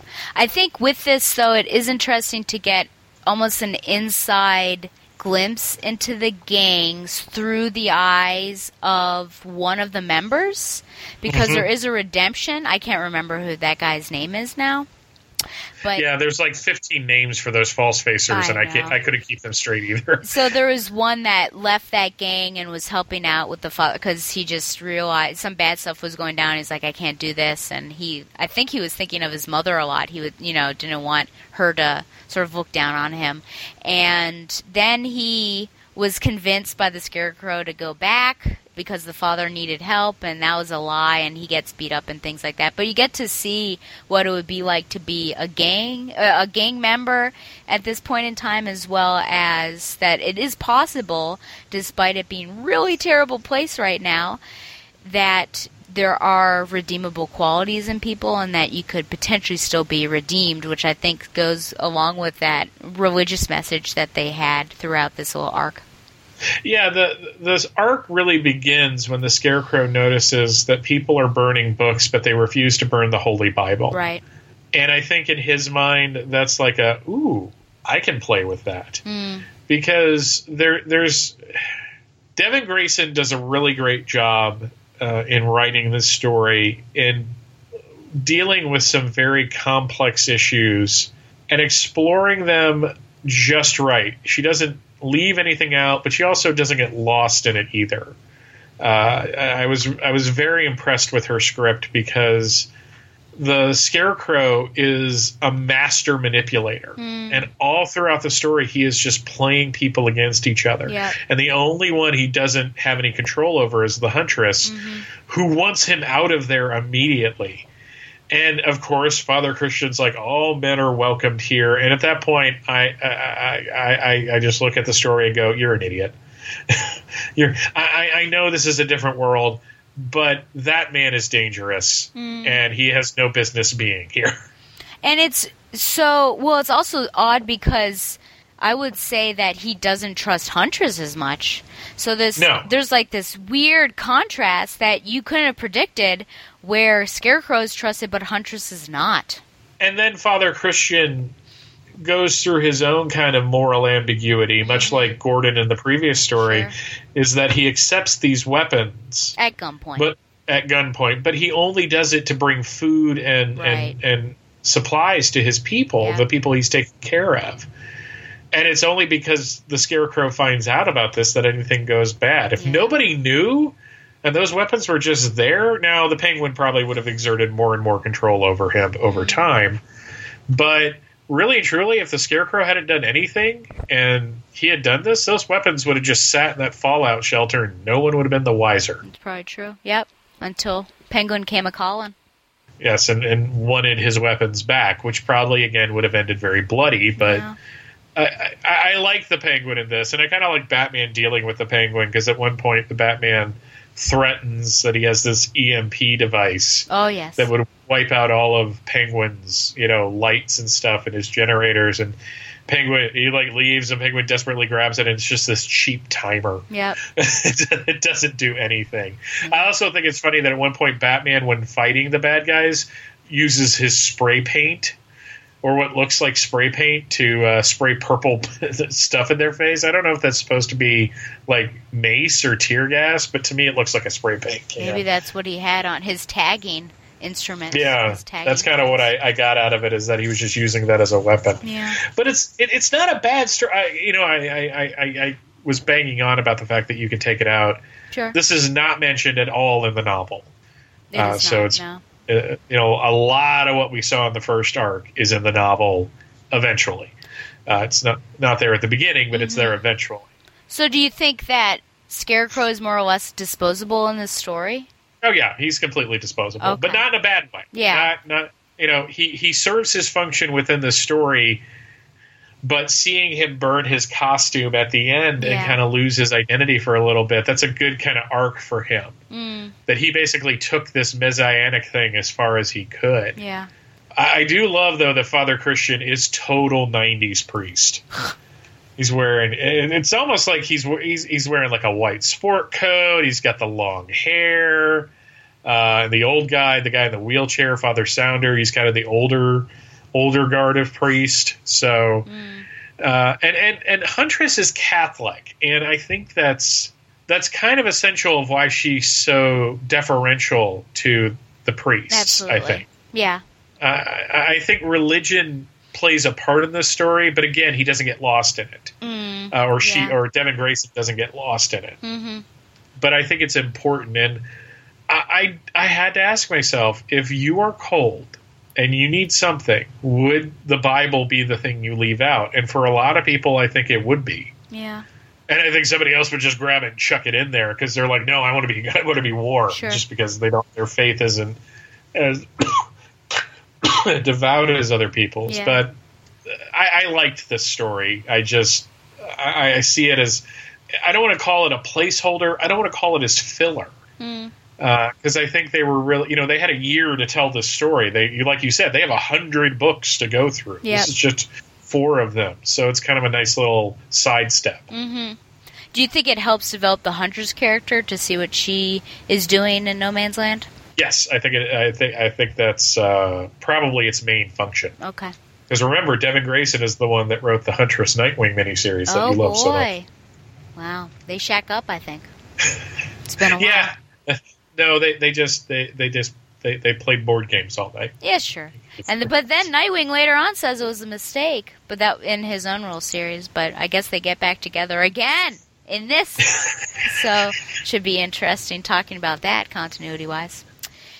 You know, I wonder if the priests potentially didn't trust her because they've heard her confessions, and whether how ethical that might be. Because I think uh, I think there is a mention to that about how you know I've heard your confessions before, and so are, are they uh, judging her, uh, her character through all of that, and that's why they don't trust her? Uh, You know, it's funny that this subject comes up now because I'm I'm having my own. Uh, I won't get into it because it's not the forum for this, but I'm having my own kind of problems with the Catholic Church right now Oh, uh, and how they're dealing with a uh, problem. I, th- I, think positive steps are being taken, but I think it's way too late. Uh, and, and the subject a year ago came up of confession. And and what confession is, and uh, for those of you that, that, that are not familiar with Catholicism, uh, confession is a sacrament. Uh, there, there- there's basically a set of sacraments you go through through your life, beginning with baptism when you're born, and the next one is reconciliation, and it, it, it serves two purposes. One, it uh, when you have gone to confession and confessed your sins to the priest, and the priest gives you uh, a penance to serve. Usually, it's saying prayers. You can then go to the next sacrament, which is communion, where you take in, depending on the church, either the body or the body and the blood of Christ in the form of these little unleavened bread wafers that are terrible. when my mother went to church when she was a little kid, so this is like the the the the, the 50s, sure. They told her that if she bit into it, it would bleed inside her mouth. Wow. So it used to be a lot more hardcore with the Catholic Church. Uh, so they never told me that. I probably would have cried. But uh, but the other thing is is that with confession, you confess your sins, the priest absolves you of it, and your soul is clean, and you can go to heaven. So if you if you get out of confession, this is theoretical, mind you. If you get out of confession, do your penance, walk outside, get hit by a car, and die, you've got a you've got a, a good. you- You're already up. You're you're go, you're you're going to the good place. So, but the thing is, is that to a priest, the confessional is sacred. They don't reveal. They are not supposed. Okay, let me put it this way: they're not supposed to reveal what people have told them Right. Because there's a trust there. If priests, and, and this is something that comes up on Law and Order all the time, if you watch old episodes of Law and Order, where a priest has heard something and they're trying to get around that confessional rule because courts will side with the priests because of the First Amendment, and they don't want to set that precedent. But also, and I and I and, I do kind of agree with this, uh, even though I'm hard on the church, is that if someone feels like they go to a priest and the priest is going to blab what they say, there's no trust there. So this priest, I say all that to say this: this priest going, "I've heard your confession." That guy's a jerk, because he is basically suggesting to people that she's confessed things to him, and if she went to confession, confession, and he absolved her of her sins, then that's it. So I had a serious problem with that scene. Mm, yeah. I don't know if that was too much. I apologize. No, I mean it's good to give people a sense of what yeah that all means. I mean, as you said, religion is very important to Helena, and so I think it's good to get some background on what Catholicism is.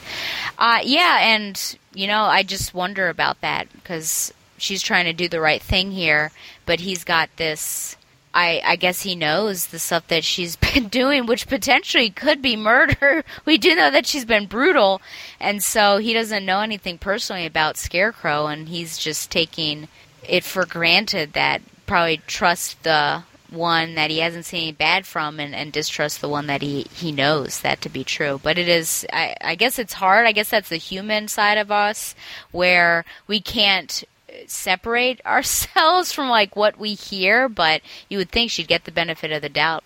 I, I was going to say that because you know, as much as as I am personally hard on most organized religion in general, the reason why I'm hard on it is because it's made up of people, mm. and people will stray, people will fall, sure, people will sin, and people will do terrible things but a priest, as much as he is an agent of, of God, a priest is also a person. Mm. And because of that, they're fallible. So he's not supposed to do it. Sure. He does it. It makes him a jerk. Mm. But it's also what makes him human. Yeah. So and, and Father Christian, you know, you know, like Father Christian basically makes a deal with the devil to protect his people. Yep. So what happens after that? Do they trust him after that? Mm. He put their lives in danger. So it's just it, it, it's the more you dig into this story, the more interesting it is. Yep, very true.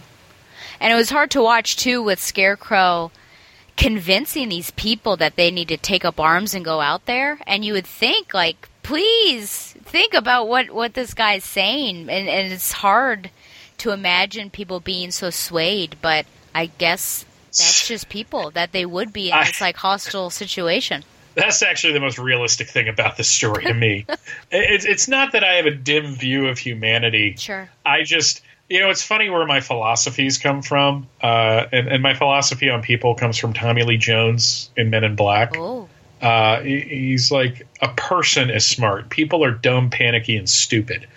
And and what I mean by that is a person individually pretty pretty good. You get a group together, that's when things get weird because sociologically, we are a, a, a people that like to to form tribes. Mm.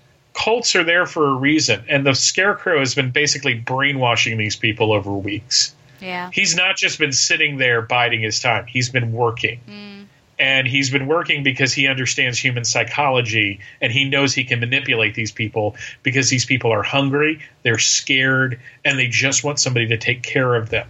So what he's giving them is a boogeyman. He's giving them somebody to hate.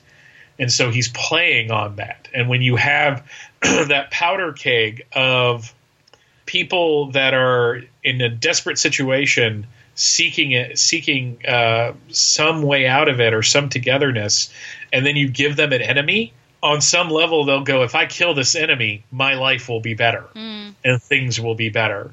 So yeah, it's just it was just brutal at the end that he just kept picking at them and picking at them, and Huntress is like, "Stop listening to him." Yeah. And I I have to say that if I was the Huntress in that situation, I would have put an arrow through his head in a heartbeat. Yeah.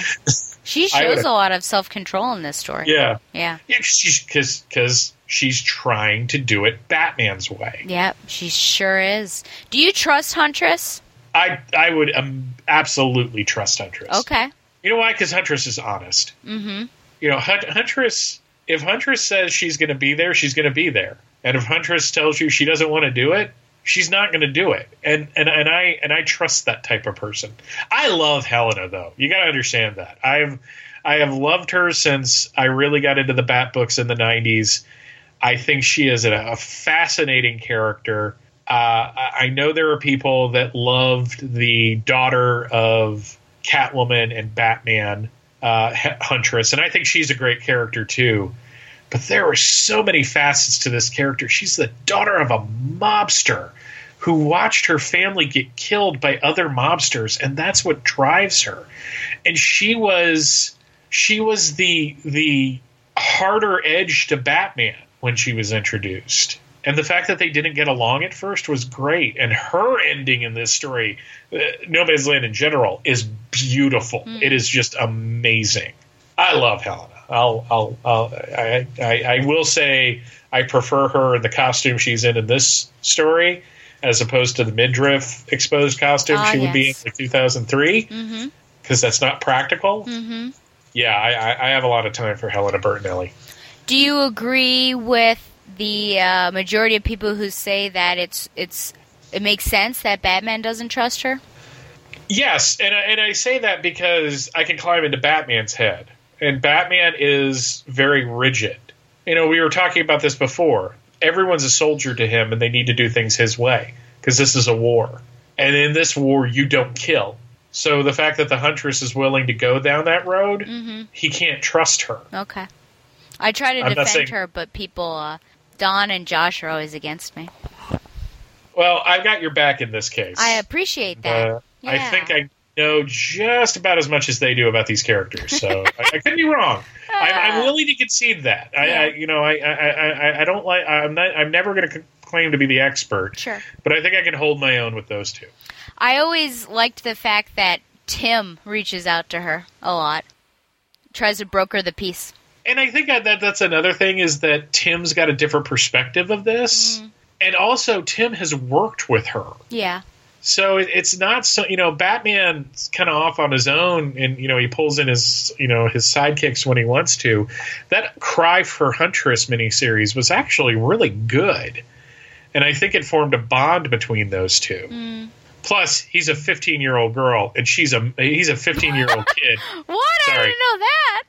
he's a he's like a 15 16 year old kid Sure. and she's a hot hot young 20 something so Gosh. You think she's a young 20 something? i think she's in her like uh like probably mid 20s Do you think Maybe- Barbara's older than she is? she would have to be at this point That's interesting. Okay. she's a te- She is a teacher. Yeah, I get that. I but you guess I could be you could you could be a teacher at 22 Yeah, so it's true. i mean it's not hard being a teacher basically Do- well no okay okay that was me Try that and- again. and and, and to be fair uh huh. i just got done with back to school at my job where I try to side with the teachers and they still end up pissing me off. Oh dear. So being a teacher is not easy. Being a teacher is probably one of the hardest jobs there is out there. And I will actually defend teacher to parents that are complaining. Uh, I'll never forget the look on this one woman's face. She's like, I don't understand why I have to pay for all this stuff. I go, Well, you need to pay more property taxes then. Oh. And she just looked at me. What? I was like, property taxes go to schools. If you paid more in property taxes, the schools would have more money to allocate to supplies. They don't, so here's your list. Oh. So now I'm. So I apologize. God, Tom's never going to speak to me again. Yeah, well, yikes, yeah. My final thing is just the Leslie or Leslie and Bruce moment. Uh, one of my favorite parts, I think, in this story, just ha- hugging, hugging Leslie. Ugh, I'm going to do that. Leslie, I think it's probably Leslie. My boss's Yeah. name is Leslie. She prefers that one.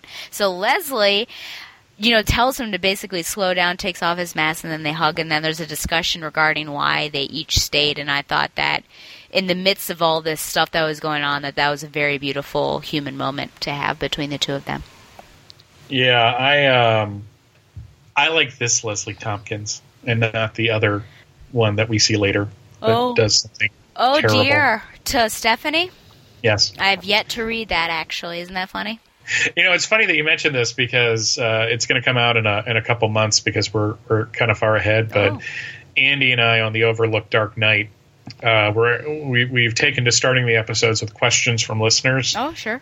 It's just to, you know, it's like, you know, what do you think of this? And one of them was, do you prefer Leslie Tompkins as just being in There's No Hope in Crime Alley and Never Seen Again, or always around? And uh, our answer which I won't reveal here because tease. uh, but our answer, my answer, played heavily, uh, was heavily weighed in on because of what eventually happens. I see. Where they, I think they ruined her as a character. I'm still mad about it, and I shouldn't be. Oh dear, years later. Yeah. Well, no wonder you gave up Batman comics. That was around the time I stopped collecting for a little while, so that makes perfect sense. Ah. okay, well, of the Fear of Faith arc, those four issues, what would you give it? You know, I'm actually going to give it a slightly higher rating Okay. in and of itself because I liked the art and I liked the writing. The only reason I'm giving it a 9 and not a 10 is that in the whole of No Man's Land, it doesn't really play a huge part, Sure. but you can't have it happen outside of No Man's Land at the mm. same time. Yeah. It wouldn't make sense context wise. Yeah. And that's funny. I'm going to flip flop and, and give it slightly lower. I'm going to say maybe. Hmm. I'm going to give it an 8, I think, this. This time, I think there are some really great moments. I think, especially getting to know Huntress and what her role is in No Man's Land, and of course, that beautiful moment that I saw before, but I didn't care as much for those. Maybe it was just rubbing me the wrong way, since I'm one of those religious people that you talked about. But it was it was it was hard to read, and I was like really having a problem watching it all go down. I absolutely understand why it was going down, but it was just it was hard to read, and I just wanted Scarecrow out of there, and I couldn't believe that they were trusting Scarecrow but not Huntress and all that stuff. So I'll give it a slightly lower grade. Okay, well, our last section, we'll call it the Azrael arc, which is really made up of a couple different stories, but they all go together and they all have Azrael. So, lead us through this last batch. Alrighty, this um, this is what we would call ancillary No Man's Land. Sure. uh, and then this was the thing that for the long for the first like half of it, like most of the Bat titles were just kind of doing their own thing. Azrael was one of the few that was kind of involved from the beginning, and he got a snazzy new outfit. He sure did. Uh, in Azrael 51, hot on Nick Scratch's trail, John Jean Paul is struck by the limitations left years after relying on his old suit's gifts, and he's also struck by lightning. Uh, and in Azrael 52, Azrael ventures back into the no man's land of Gotham City on a mission of mercy, freeing a young girl from the uh, clutches of the cannibalistic Calabax and returning her to her panic stricken and slightly insane mother. Yep. But is the girl actually saved? Maury Povich says the results is you are not the father. Oh. No, that has nothing to do with it. Azrael 53, the Angel of Justice faces the Joker in a No Man's Land tie in that shouldn't have happened. When Batman change, chase, charges Azrael in finding and taking down Gotham's most insane threat, the clown Prince of Crime takes it as a grave insult. In number 54, the new serial killer named the Death Dancer, dancing for money, on the loose in Gotham City, striving to relieve the suffering of those poor, unfortunate souls. Yes. So sad, so true. This one wants to be thinner, that one wants to get the girl. And does he help them? Well, no, he slits their throats. That's true. Well, Left in the- in a way, he's helping them. But this leads on a basically the part one of a two part because he thinks that Barbara Gordon needs his help. Mm-hmm. So, number 55, the serial killer threatens Batman's plans to save No Man's Land. Oracle faces a grisly death until her guardian angel, Azrael, steps in to stop the serial killing, serial killing Samaritan who threatens one of the key players in Gotham's plan to salvage Gotham. Mm. Or, and those, the, you know, Hello? I'm glad I read read these Sure. because on their own they were interesting. Yep. But again, if you don't read these, you don't miss anything. No, which I didn't when I read them initially with the little thin trades. Yeah. Yeah. Well, what do you think? Any big moments that you would say people need to know about? I enjoy Denny O'Neil continuing trying to figure out who Azrael is. you know, when he was created, he was created to be uh, the you know the, the the replacement for Batman. Sure. Uh, and then he, they said, "Hey, maybe Denny O'Neil can write an ongoing series." And I am of the opinion that the first twenty-five issues of that series are are great. They're they're they're just fantastic. But after that, he really lost his way. And I think this was an attempt to bring him back. These these are basically little human dramas in the no man's land.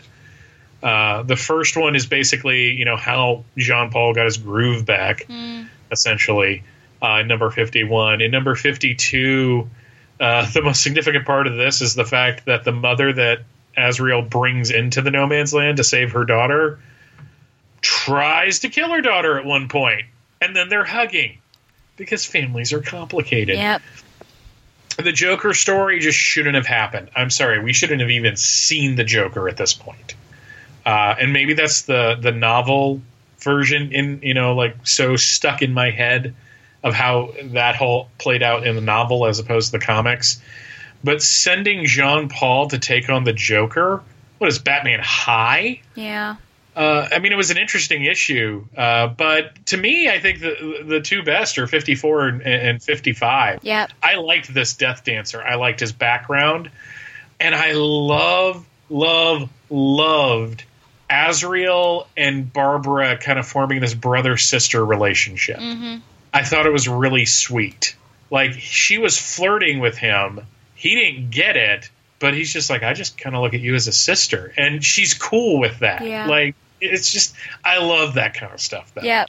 And uh, there had been little flirtations throughout his series. Whenever she would pop up, there were, you know, she would call him handsome or, or whatever, and it would yeah, would consistently ask if there was anyone in in his life.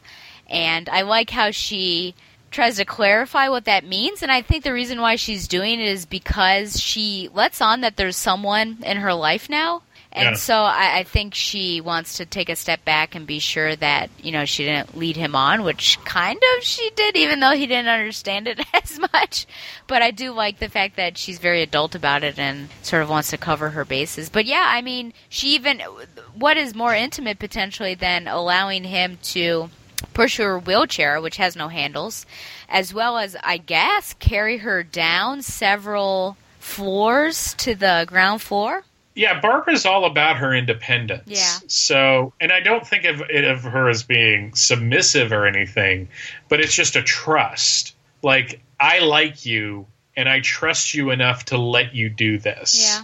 You know, and and and just. I also think I also get the feeling that Barbara is trying to bring him out of his shell a little bit, mm. because you know Jean Paul's a messed up kid.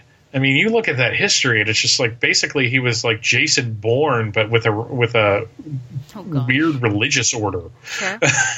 you know, and you know he's just trying to live his life, and and and I, I think that's one of the things that gets me through these issues is that Jean Paul is just trying to figure out who he is as a person. Mm.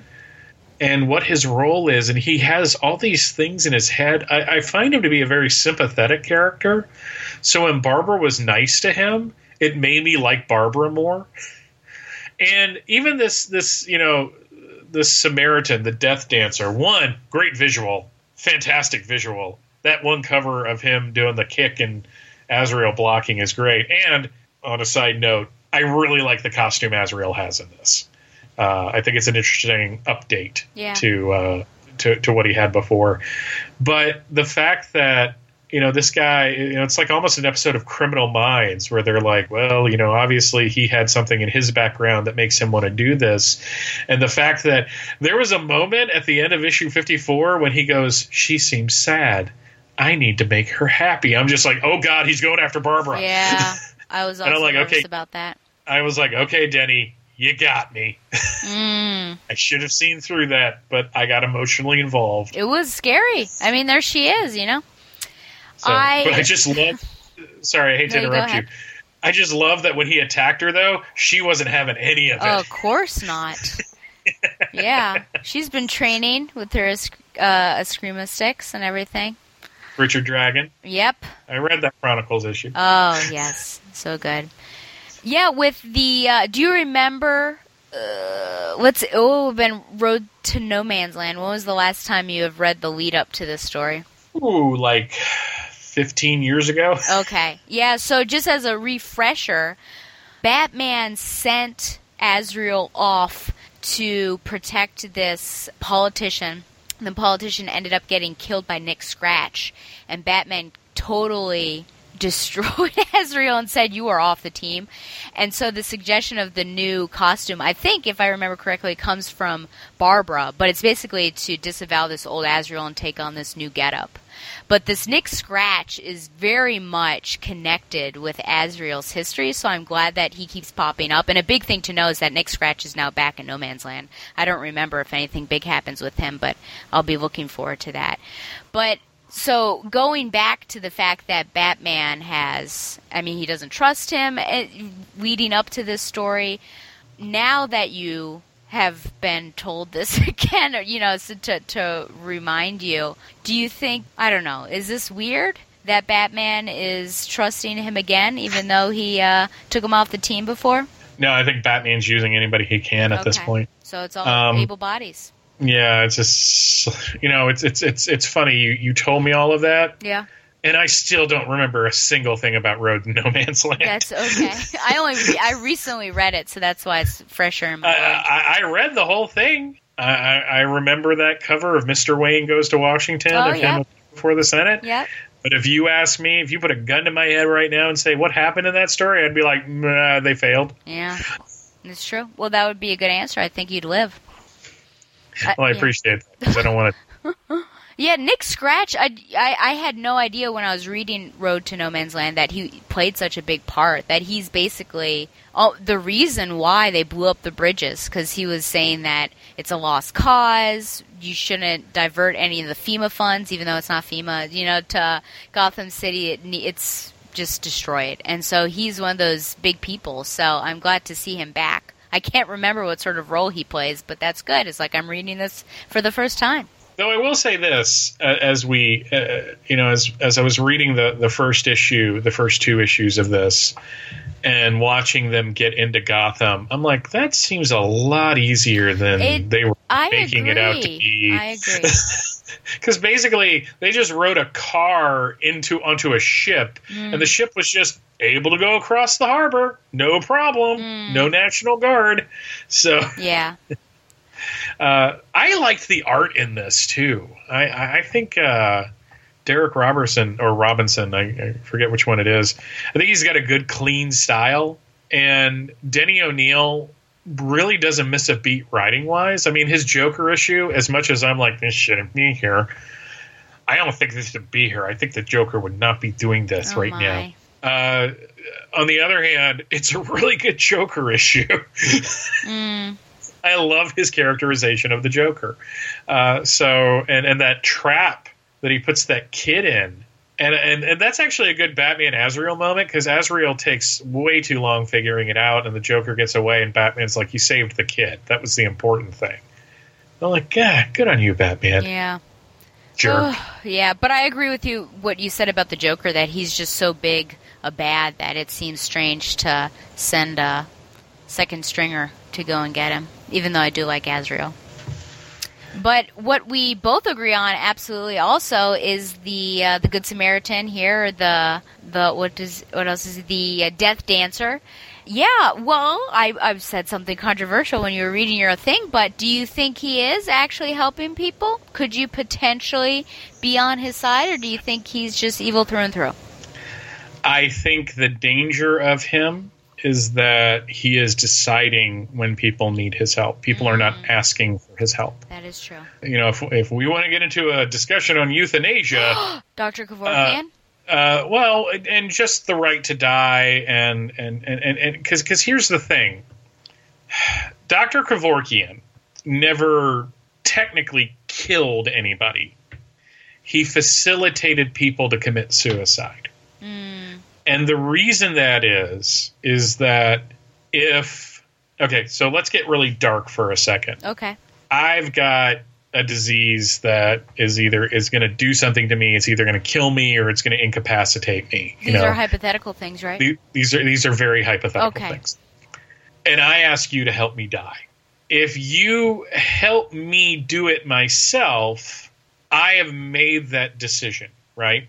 If you do it, then you have taken that decision out of my hands. Hmm. Because what if at the last moment I change my mind, but you've already done it and I'm dead? So that's the sticky part of the right to die and euthanasia and that kind of thing. Yeah. Is that he is making the decision. It's he he sees people like he sees Barbara Yep. and she's sad. Oh, look at her. She's in a wheelchair. She's in the no man's land. She's never going to make it. I'm going to help her. But she doesn't need help.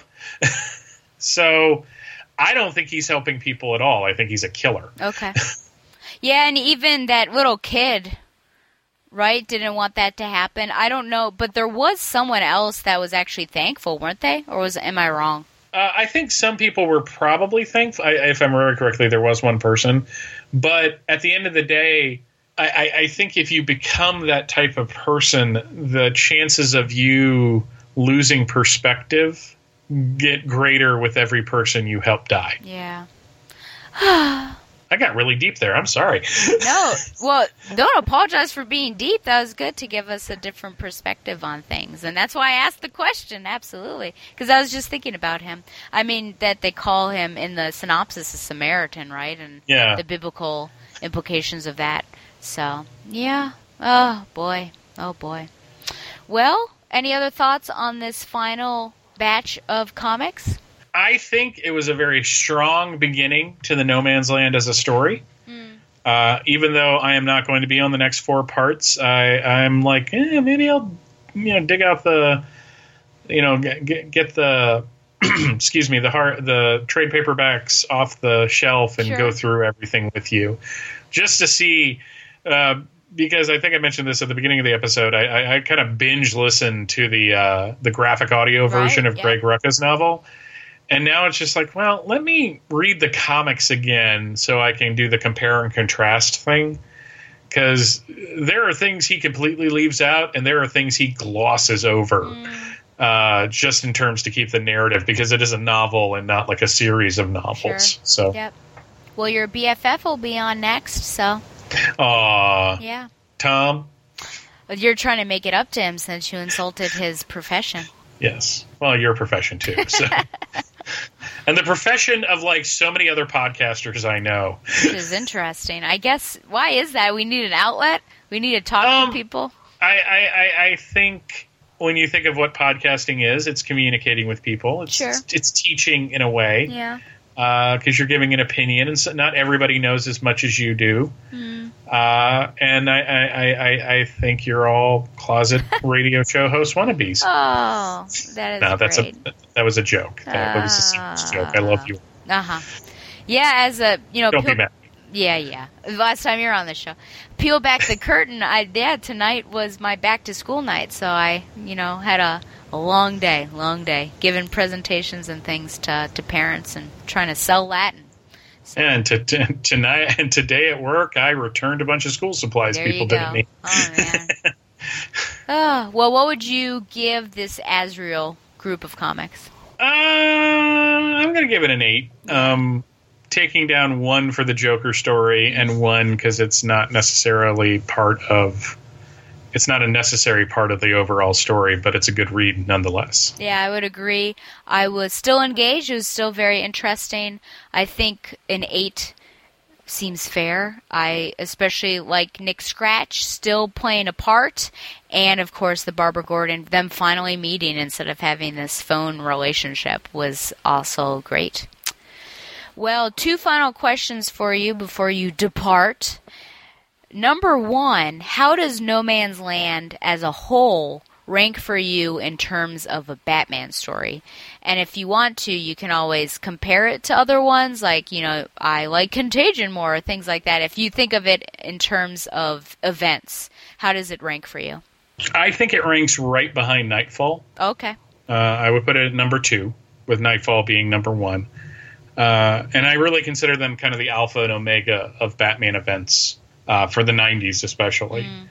Uh, I, I think, you know, Contagion was fun because it was kind of like a horror movie. Yeah. Uh, Legacy was, you know, just an excuse to have the, the rematch between Bane and Batman that people have been expecting. Uh, Cataclysm was a disaster film and, and interesting in its own way. Uh, and the stuff that came later, I mean, I, I'm a fan of Batman Murderer or Bruce Wayne Murderer, Bruce Wayne Fugitive. Yeah. Uh, I, I, have absolutely zero time for war games, and Officer Down was like the first crossover after this, and that was just basically getting Jim Gordon off the table.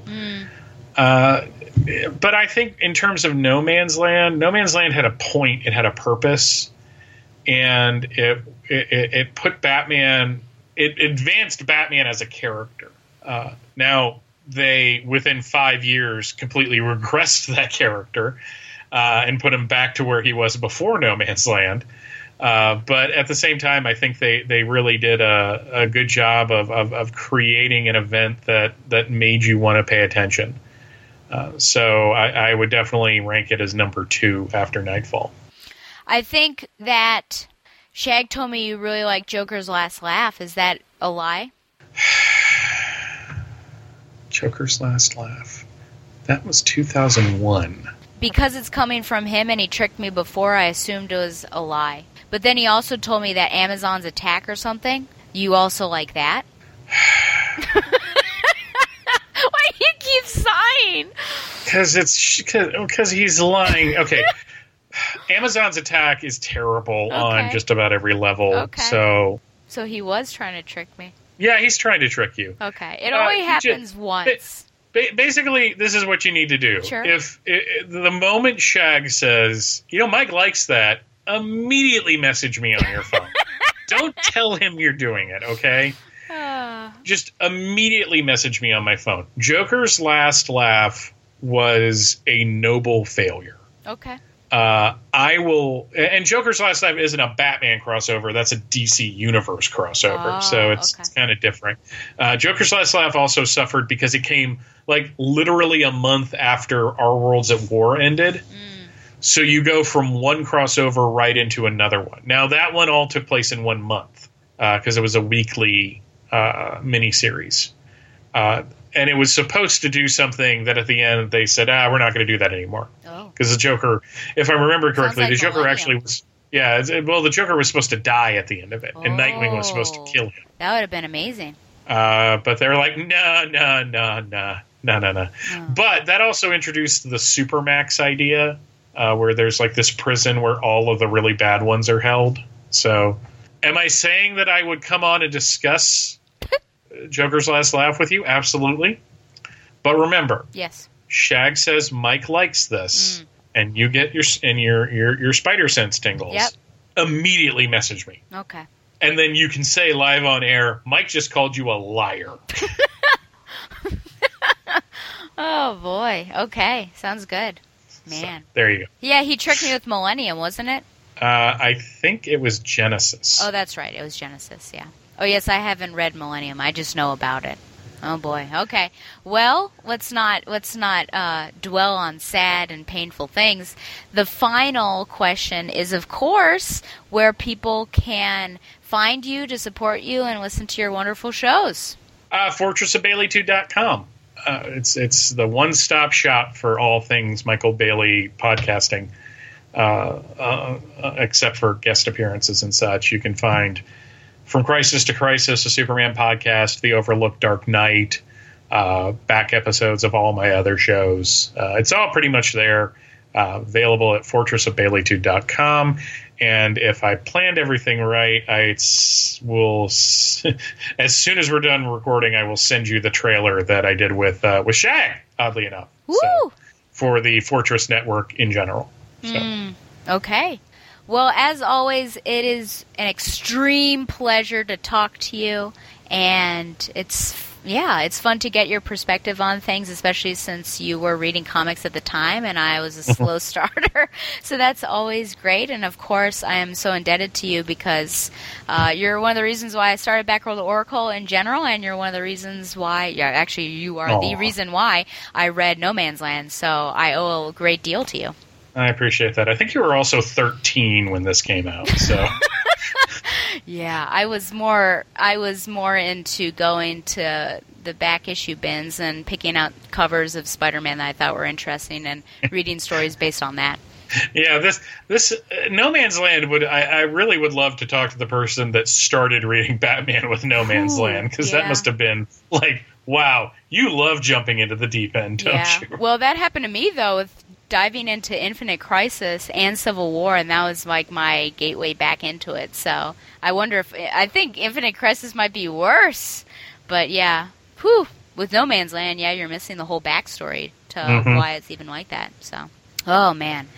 Okay. But thank you for having me. I Oh. really do appreciate it. Yeah. Anytime, you know, anytime you ask, I, I, I anytime, really, eh, truly, you know, if anybody's like, "Hey, you want to be on the show?" I'm, I'm touched because it's just like, wow, someone wants to hear my opinion on something, uh, and I'm the youngest, so you know, historically, that's not really the Oh, the case. Uh, but also because it's you, oh.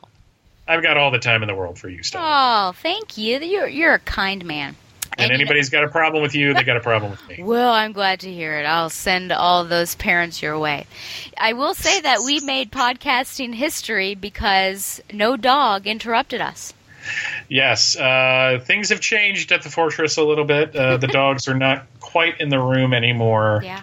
Uh, they are probably very angrily napping in the other room right now because they hate uh, that they can't sit with me anymore. But my God, just having 20 pounds of dog in my lap Sure.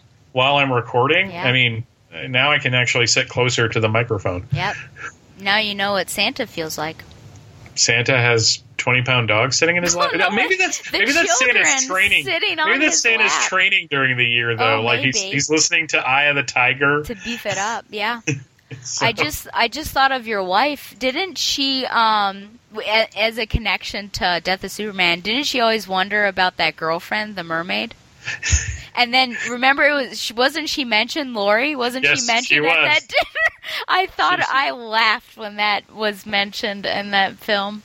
and and Pa Kent was less than uh, less than modern in his "I've always wondered about Pete Ross" comments. But for for those that don't know what Stella is talking about, if you go to a 2013 episode of, of Views from the Long Box. Uh, it was the moment that I realized that things that are perfectly natural to me are insane to regular people. Yeah. So when I mentioned, uh, we were talking about the love of Superman's life, and I was like, well, there was Lori Lemaris, the mermaid, and she was like, wait, what? Are you punking me? Seriously? And and that was the moment that I realized that a mermaid girlfriend sounded perfectly normal to me, Sure. and to her was just like, what are you talking about? I think that moment, still for you, but involving me, would have been the super ventriloquism that I learned about that other time that you were on. I just thought, what sort of sick idea is this? How does it even make sense? Oh man! You are not the only one that I have mentioned super ventriloquism Oh to. Uh, Rebecca Johnson also had a very Oh. similar reaction to like, what does that even mean? yeah, absolutely. So Okay, well, thanks again, and until next time, it'll be, uh, yeah, I don't know what it'll be. I'll have to force you on for war games or something. Oh, but yeah, always a pleasure. thank you, Stella. Now it's time for some listener email. Mail time.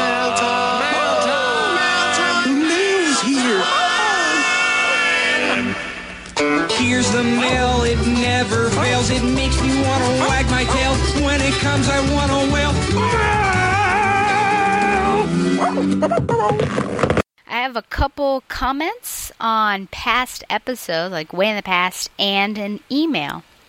The first comment is from episode 153, which was the seventh shipper special, and this is from Fat Albus, which is great. Just came across this. I must say it was simply lovely hearing you both talk Spider Man again. I didn't expect to be name dropped, though. For the record, I have never ever claimed Peter and MJ ever did anything intimate in ASM number 122. In fact, with the kindest of respect to Stella, I think she might have misremembered that conversation of crawl space because if I recall correctly, it actually was discussing if Peter and Mary Jane slept together in ASM 149, not 122. In fairness, both scenes are from Gerry Conway issues in which we get epilogue pages with just the two characters in an apartment, so this might be the cause for the mix up. I like both of your choices a lot, by the way. I would have added in the scene of Spidey and Black Cat's first kiss from Spec Spidey episode 10, as well as the scene of Peter crawling out of the grave in Kraven's Last Hunt.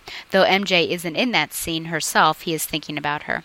To be honest, there are just too many to choose from, even if you just keep to 616 comics. In regards to how big of a deal people should put stock by the Spider marriage, I agree that the worth of the series and most stories doesn't begin and end with how much it does or doesn't ship Peter and Mary Jane. I think most Spider Man fans love the character and series for bigger reasons than that, but a lot of them, myself included, see that relationship as an important part of the mythology, just as Norman Osborn being the big bad or Aunt May is.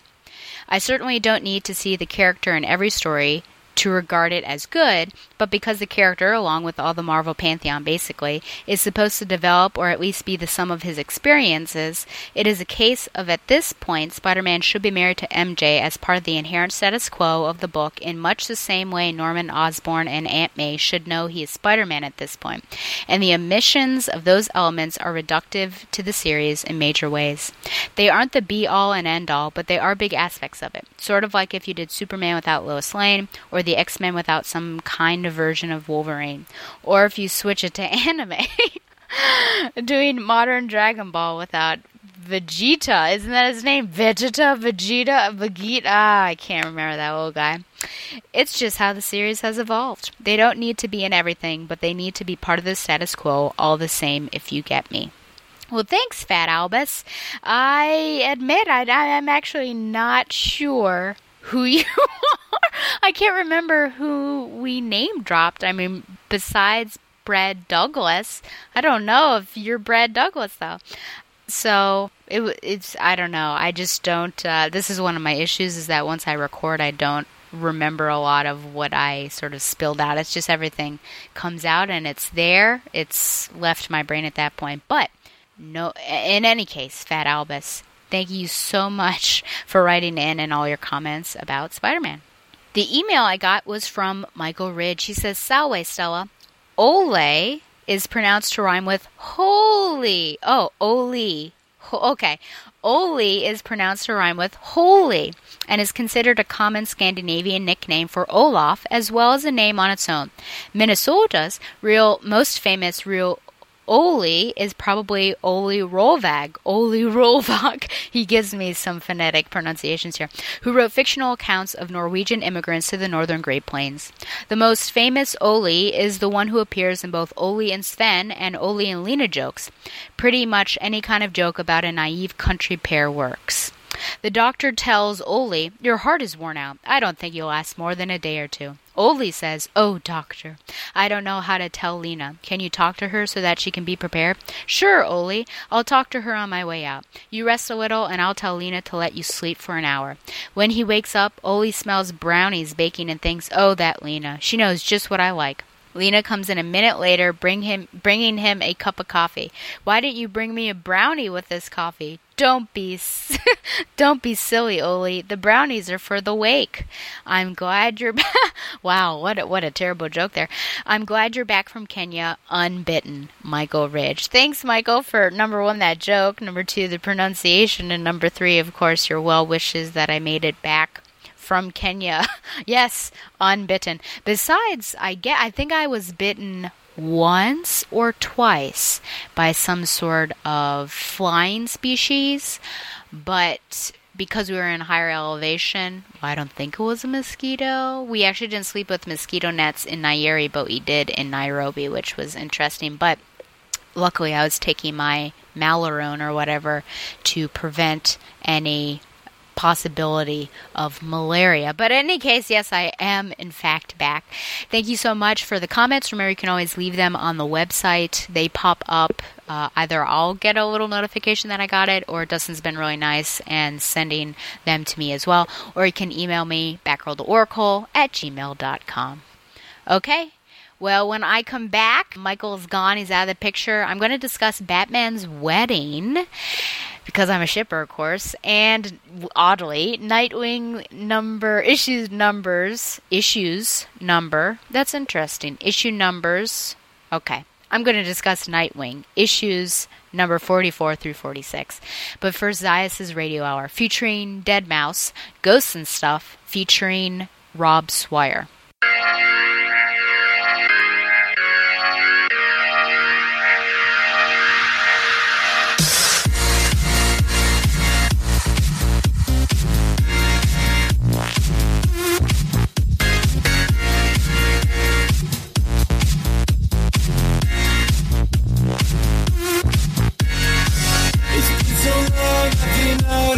Body with you.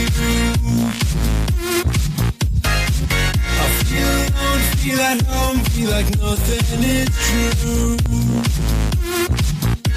She took me to a place where my senses gave way. Shutting down the. Climbing up, killing time, give you some. Take my hand and let it come, let it come, let it Take it back when she knows that you're doing it right. Cause everybody else knows what they're taking tonight.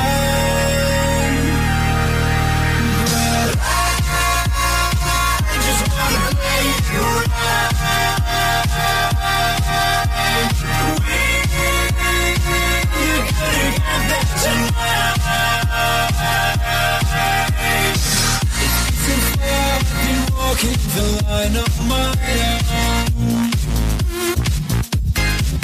Lift me up to the stars, we are coming home. I only got a taste, but we're out of time. We get sold in the cold physical design. Set me free, set me out on the run. Lift me up to the sun, to the sun, to the. We are burning down, we are burning down.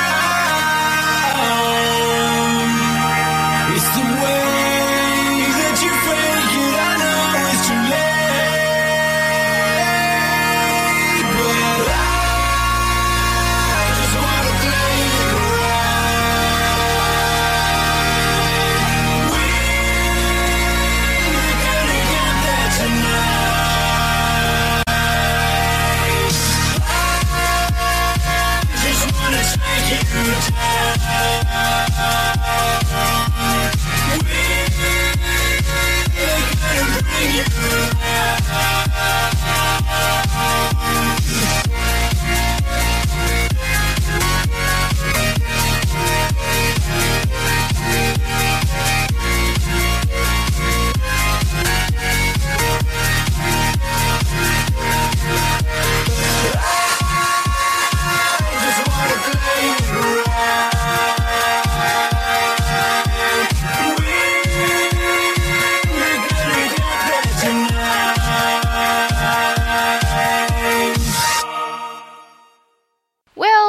welcome back. Sorry about that weird confusion about the Nightwing, how to grammatically do that. It's funny because I love to correct people when they say cul-de-sacs because it's actually cul-de-sac. And then there's also, I think there's just some stuff you have to think about because it's not sister-in-laws, but sisters-in-law. So I was thinking about the issue and whatever. But I do want to talk a little bit about the Batman wedding, which occurred in issue number 50 because I've, you know, been on sabbatical from the Batman universe when it came out and I've not really discussed it, I think, with anyone. I, I was spoiled as to what happened by, let me think of who did that. I think maybe it was Josh Bertoni, but I wasn't upset with it because it had been. I mean, it was like San Diego Comic Con. I think he must have asked, you know, did you, did you read it? And I said no, and he said, well, they they didn't get married. So I, I at least emotionally was prepared for what didn't happen. I feel like it, it a lot of it came down to the fact that Catwoman feels like she needs to make some sort of heroic sacrifice to keep in line with Batman and almost to I, I don't know if prove her worth to him, but I think she has been so influenced by him that that might be in the back of her mind. But it's also one that she knows she needs to make in order to keep Batman on the street because I think she realizes how important he is. And this, unfortunately, I feel like comes from her interactions a- little bit with Holly. I think with who else was she interacting with? Was it Riddler? I know definitely, you know, the Joker in that weird little church scene, which felt like I missed an issue because it looked like she was bleeding out and about to die. And who knows where the Joker was at the end of that? I think that was 49. But anyways, you know, it I feel like it didn't come of her own volition necessarily. I think a lot of it is when you're influenced by people around you and, and even if they make some sort of slight comment it's in the back of your mind and you're you're stewing a little bit on this, which I feel like I may have accidentally done to someone recently actually, and I was doing it out of care and concern, but I had to double back and and try to almost get that thought out by like transitioning and be like, "Oh, but you know that person's crazy. Don't don't worry about it." I think it's yeah. He doesn't know what he's talking about. I had to do that sort of thing and then move on to more pleasant things. But I think she was almost wrongfully influenced, and I wonder if she had not had those interactions with Joker, with Holly, would she have come to that decision on her own? But back to the sacrifice, I, I think, you know, the only sacrifice she feels is worthy is her love and her heart. And so she gives up the marriage. Whether the whole idea or just the action at the time, I can't say, but very unfortunate and, and disappointing. Ugh, because, you know, of all the things you have to sacrifice your love. And, and I can see some situations in real life that this would happen and you would laud that person. But it's. It's just sad here, quite honestly you know, especially with the build up, I had such hopes that it, it would happen, and I think it could absolutely work as we've seen issues leading up to this where they've gone on missions together or issues where he leaves her sleeping in bed and he goes on his own missions. And so it very much seemed like a tenable relationship and, and it could happen. You know she's also a capable woman. She can take care of herself. So the danger factor is lower and the longevity factor is higher. And i just felt like there were a couple years worth of stories here that i think have been killed potentially before their time. You know catwoman has her own book now. So i hope the story isn't over and this isn't ignored and they're still my favorite Batman couple in a sense of whom I believe Batman should be with. But just sad that this didn't happen and it's interesting the last pages, you know, just of her leaping off and and he realizes very quickly when she's not coming. Or I guess maybe I can't remember how long he waits, but and he just goes, you know, there's not even a thought. And I, I wonder what goes through his brain as Bruce Wayne as Batman of why isn't she there and, and things like that. So I'm disappointed, yes. Do I think Tom King deserved death threats and which then led to the unfortunate need for him to have bodyguards at San Diego Comic Con? Absolutely not. You know, when you get down to this fictional storytelling, I've been upset by fictional storytelling also something most recent you know coming to mind is on pretty little liars uh, i've talked about this before but my otp for emily was Paige, and it always seemed to go back to that. And the and, and even in the final season, there was that they were there together, but people were making a big deal of her and Alison, and that's what how it ended up. And so that actually made me really upset. And if I ever see it in a shipper video, I, I get really disgusted and turn the shipper video off.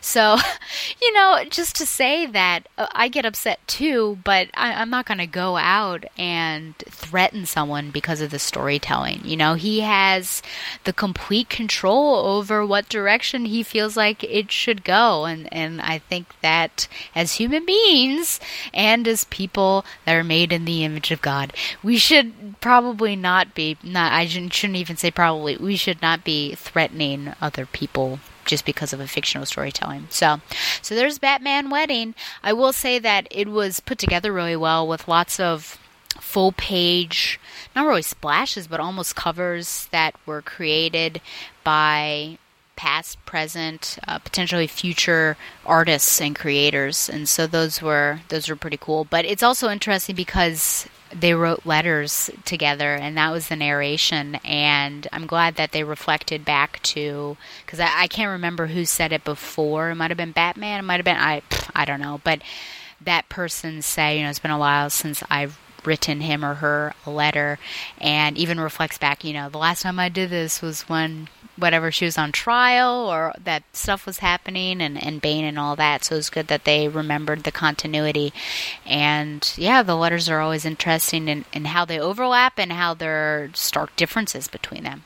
So, I, you know, I suggest reading it. Sorry if I spoiled it, but you know, certainly come up with with thoughts and and send them my way. Just were you disappointed? I think I guess that's this will be the question for the episode. Were you disappointed that they did not get married? What are your thoughts on it? Did you enjoy the issue? But what I want to spend, I guess, more of my time, I guess it'll actually be a little weird switcheroo, right? Because in the vintage stuff, I usually do summaries and then just briefly talk how is Babs coming into play. But I do want to talk about the recent Nightwing arc that came out. Which goes from 44 to 46. Actually, that's incorrect. It goes from 44 to 47. I was thinking it was a four page, so I lied to you in that little intro there. But I just, instead of summarizing or, you know, giving plot details. I'm just going to give you what DC said in its solicitations. So the writer for the whole thing is Benjamin Percy, and the artist for the most part is Christopher Mooneyham. In Nightwing 44, it's the Bleeding Edge Part 1. Changes on the horizon when a new technologist sets his sights on Blüdhaven, creating a holographic, interconnected city where everyone is an individual and also part of a larger network. It's the internet made physical gentrification on a gigabyte laced steroids. But when this new utopia encroaches on his turf, Nightwing starts to uncover a sinister plot based not on revenge, but on a reckoning. The bleeding edge begins here, setting Dick Grayson on a path to clarify the ideals at his very core, his sense of home and identity. Then in 45, Nightwing investigates a string of murders that at first seemed disconnected. But when signs start to point to the digital underworld, the mean streets of Blüdhaven begin to transform. So how does a hero like Dick Grayson, used to using his fist to solve problems, stop a villain he can't get his hands on, especially when Blüdhaven isn't the only thing compromised by a tech implant in this new smart city initiative. So is Nightwing's mind. Nightwing 46, a new high tech corporation setting up shop in Blüdhaven, claims to be the cure for what ails a crumbling city. But Nightwing learns it's a very hostile takeover when he runs afoul of their metahuman operative, a digital phantom impervious to physical attack. Luckily, Nightwing has his very own IT backup, Batgirl. But can the two work together after their meeting in Batgirl number 25, also in stores this month? Just to note, so that was the July issue, Nightwing 46. Batgirl 25 was delayed to August, so I don't know how it will or has impacted Nightwing. And then finally, Nightwing 47. Dick Grayson may want to consider a new career in cybersecurity because of major tech upgrades coming to Blüdhaven mean deadly danger for everyone in the city. Nightwing battles the mysterious tech mogul Willem Cloak, who it turns out is just a front man for the real threat, the organization known only as the Dark Web. Time to change those passwords, Blüdhaven. Okay, so there's the publisher summary for all of those, and I did want to at least note that in 45 Nightwing 45 if you pay attention to the cover you will notice that the logo colors change to reflect Batgirl's appearance and that's mainly why I'm talking about these issues today is because Barbara Gordon Batgirl slash Oracle does in fact make appearances throughout this little arc overall, I really liked the art and the story of this arc. It just really reminded me of classic 90s Nightwing. I don't know, just the, the whole feel of it, the look of it, the story itself, and just how it was plotted. Just classic Chuck Dixon stuff. I think it also represents a greater theme of technology, the good and bad uses of it, and of course, human interaction. We get to see both sides of the argument in almost Dick versus Babs, right? One who likes being connected to the world personally, which is Dick, and one who doesn't necessarily eschew human interaction, but certainly has a gift with technology and loves it. We also see major shipping with Dick and Babs here. Uh, some of it is classic, with Dick asking tech advice from Babs at the very beginning. Some of it is a little weird, and this is something that Chris mentioned in his previous Batman Adventures, his, his segment within a segment with the, with the Nightwing there, and I was listening to it and I thought, what is he talking about? And so, of course, I've read it now. But we've got Dick waking up to what turns out to be a digital hallucination of Babs, and it makes it seem like there's been a drunken night with sex implied. Dick is late meeting a client, but he walks out of this situation with Babs instead of talking with her, which is a little bit familiar if you think about what is it, Nightwing Annual number two. But it's also the question of what these two mean to each other that's flowing throughout these four issues. Now, Don recently asked me if I thought DC was trying to get these two together again, and I said I had no idea because it, it seems like it's constantly a will they, won't they situation. Here we see that at least Percy and the editor, if it was allowed, of course, believes that there is something special between the two, especially since Dick, number one, is having the hallucination in the first place with her in it, since the tech was hooked to his brain, so subconsciously there's something there. That means something.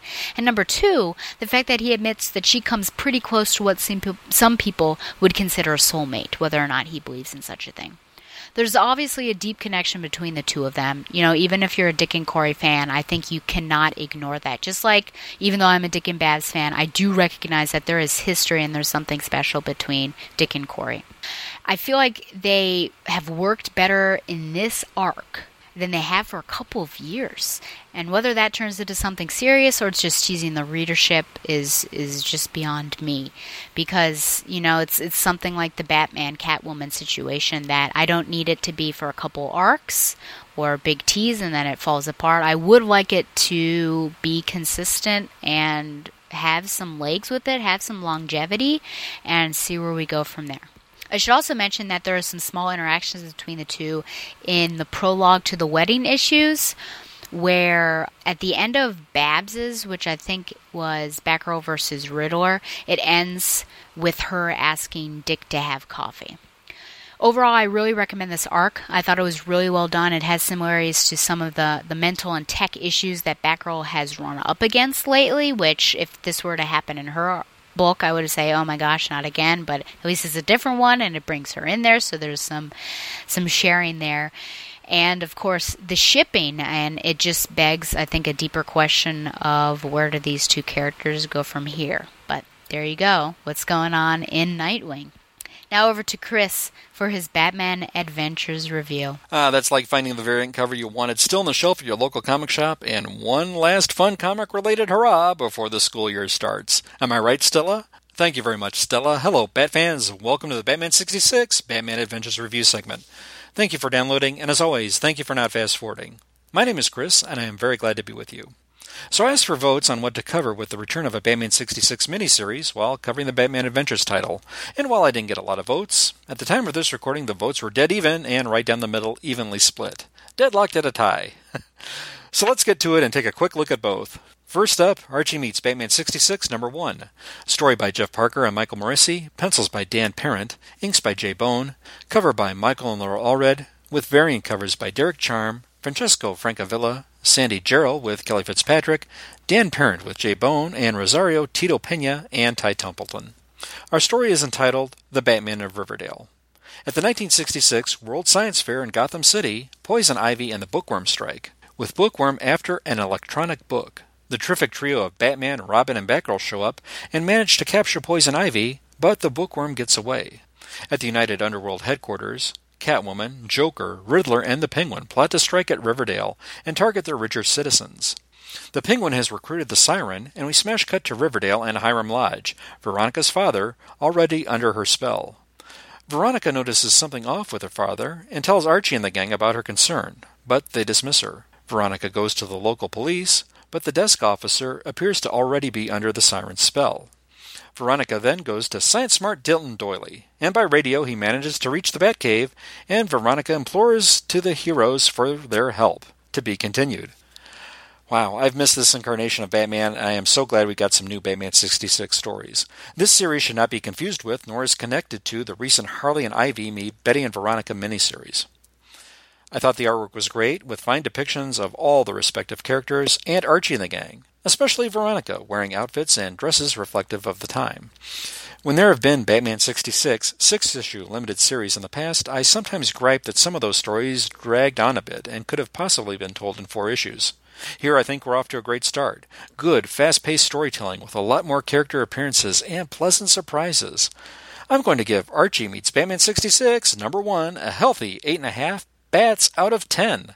Over on the TBU website, Dan Trzynski gave this 4 out of 5 bats. Next up, Batman Adventures number 8.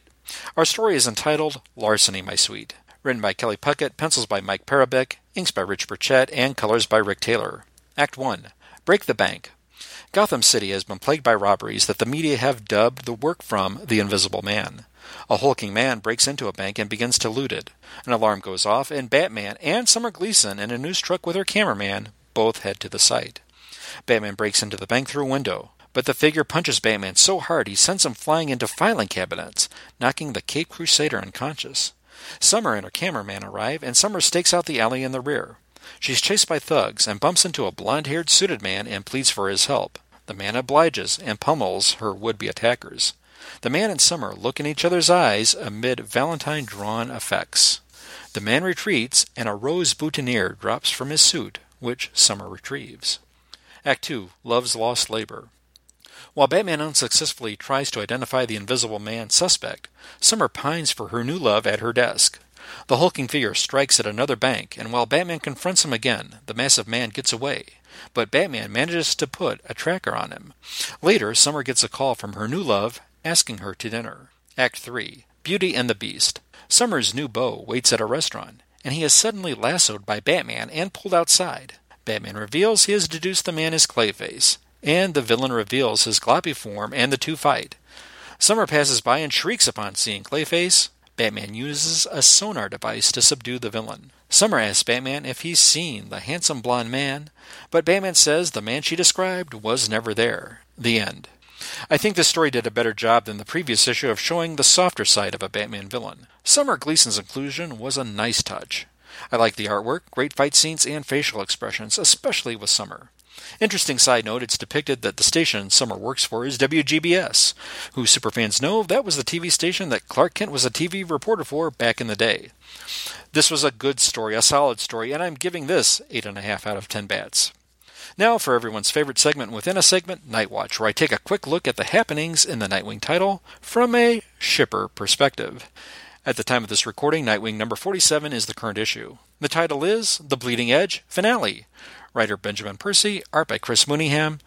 We have tech created bad guys. We have Russian mob women. We have Batgirl and Nightwing working together. We don't have a scene as steamy as the last issue when Batgirl knocked Dick out and dressed him in his Nightwing costume, but we have great teamwork and chemistry with Batgirl and Nightwing, and how welcome and refreshing is that in and of itself? There are even a couple of scenes where Batgirl really saves Nightwing from some peril here as well. Oddly, this story bills itself as the quote finale, but it does end on something of a quote to be continued moment. So hopefully, we haven't seen the last of Batgirl in this title. So, uh, with this issue, I'm going to give a standard and mild shipper alert to repeat a standard to mild shipper alert. This concludes this segment of Night Watch. Listeners, please check out Stella on the Required Reading Podcast. Shout out to the Sutherlands. Check out Warlord Worlds, Tricker Talk, Xenozoic Xenophiles, Sensational Sleuths, Fantastic Fantasies, Convention Correspondence, and Super Secret Spies. Listeners, you can find and follow me on Twitter at BT1BatBooks. You can also find me on the Batbooks for Beginners podcast with Jerry Green, where we review trade paperbacks with Batman and related characters. Jerry and I also have a podcast called The Professor Frenzy Show, where we talk about independent comics every week. New episodes drop every Wednesday, and I hope you check it out and give it a try. Please leave any comments for the podcast or this segment on the Batman Universe website. Consider supporting the Batman Universe on Patreon by following a link on the homepage website. If you wish to contact me directly, my email address is bruce.wayne at gothamcity.us. Thank you very much for your support. Who will go undercover at Riverdale High, and will the villains succeed with their ravenous Riverdale riggers? What plans does Rupert Boss Thorne have for Batman and Gotham City? And what is the secret of the Little Red Book? Don't fail to listen to the next podcast where the answers to these wild, wall to wall, walloping, wambling, whirlwood whimsicals, whinnies, wares, and wonderstrucks will be found at the next whistle stop.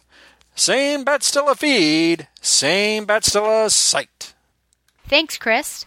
Next up is my anime watch list. Uh, first up, a film. I went to see. It's my second. What are those called? Fathom events. I went up to. I always have to go out. I have to go to to Richmond in order to get it, which is shocking because I'm in a city that's pretty popular, and I think that, especially with the students and everything, because I'm in a university town, that they would go see some of these Fathom events here, especially the animes. But, anyways, it's fireworks. Should we see it from the side or the bottom? It's a 2017 film, about an hour and 30 minutes. It is both Japanese with English subtitles and an English dub. I ended up going to the English dub. So the summary is it's summer, and Norimichi Shimada and his friends want to know if fireworks look round or flat from the side.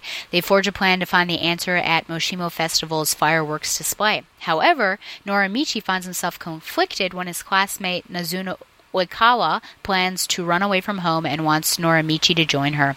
When things go awry in their attempt to escape, a strange orb in Nazuna's possession gives them another chance at staying together. I would say that this is new anime viewer approved, but you really need to pay attention to well the whole thing, but to the beginning especially because it sort of gives hints to things that are going on. There are many questions as to I guess a sense of reality. Is this happening or is this happening? As well as the ending, what truly has happened.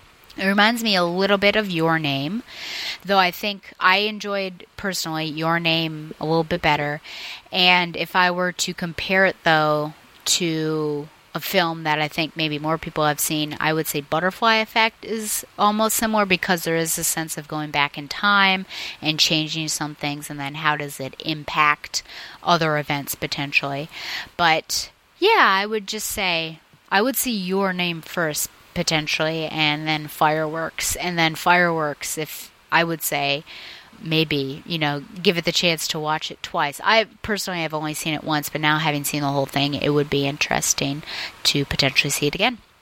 And then for my show it's called after the rain and it's recent. I was shocked when i went on my anime list and i found it was 2018 because i don't know i just felt like i saw a shipper video because sometimes that's how i find my anime a shipper video longer before that, but I guess if it, I don't know. But, anyways, uh, it's 2018, 12 episodes, Japanese with English subtitles. Right now, I saw it on Amazon Prime. I don't think it has an, an English dub.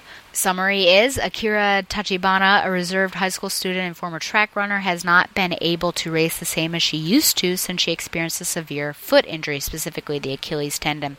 And although she is regarded as attractive by her classmates, she is not interested in the boys around school. While working part time at the Garden Cafe, Akira begins to develop feelings for the manager a 45 year old man named Masami Kondo, despite the large age gap. Kondo shows genuine concern and kindness toward the customers of his restaurant, which, while viewed by others as soft or weak, draws Akira to him. Spending time together at the restaurant, they grow closer, which only strengthens her feelings. Weighed down by these uncertain emotions, Akira finally resolves to confess, but what will be the result? So, I would say it's new anime viewer approved, but you have to have an open mind. And I feel like Donovan, my my dear dear friend, is probably already cringing because you've got a 17 year old with a uh, you know a 45 year old man. Let me say that while shoot, I just lost my train of thought because somebody texted me. Okay, I will say that while she's the attraction is mostly one sided and I think he he might have moments of you know seeing that potential, but he very much keeps her at arm's length, and he is very adamant about only being friends.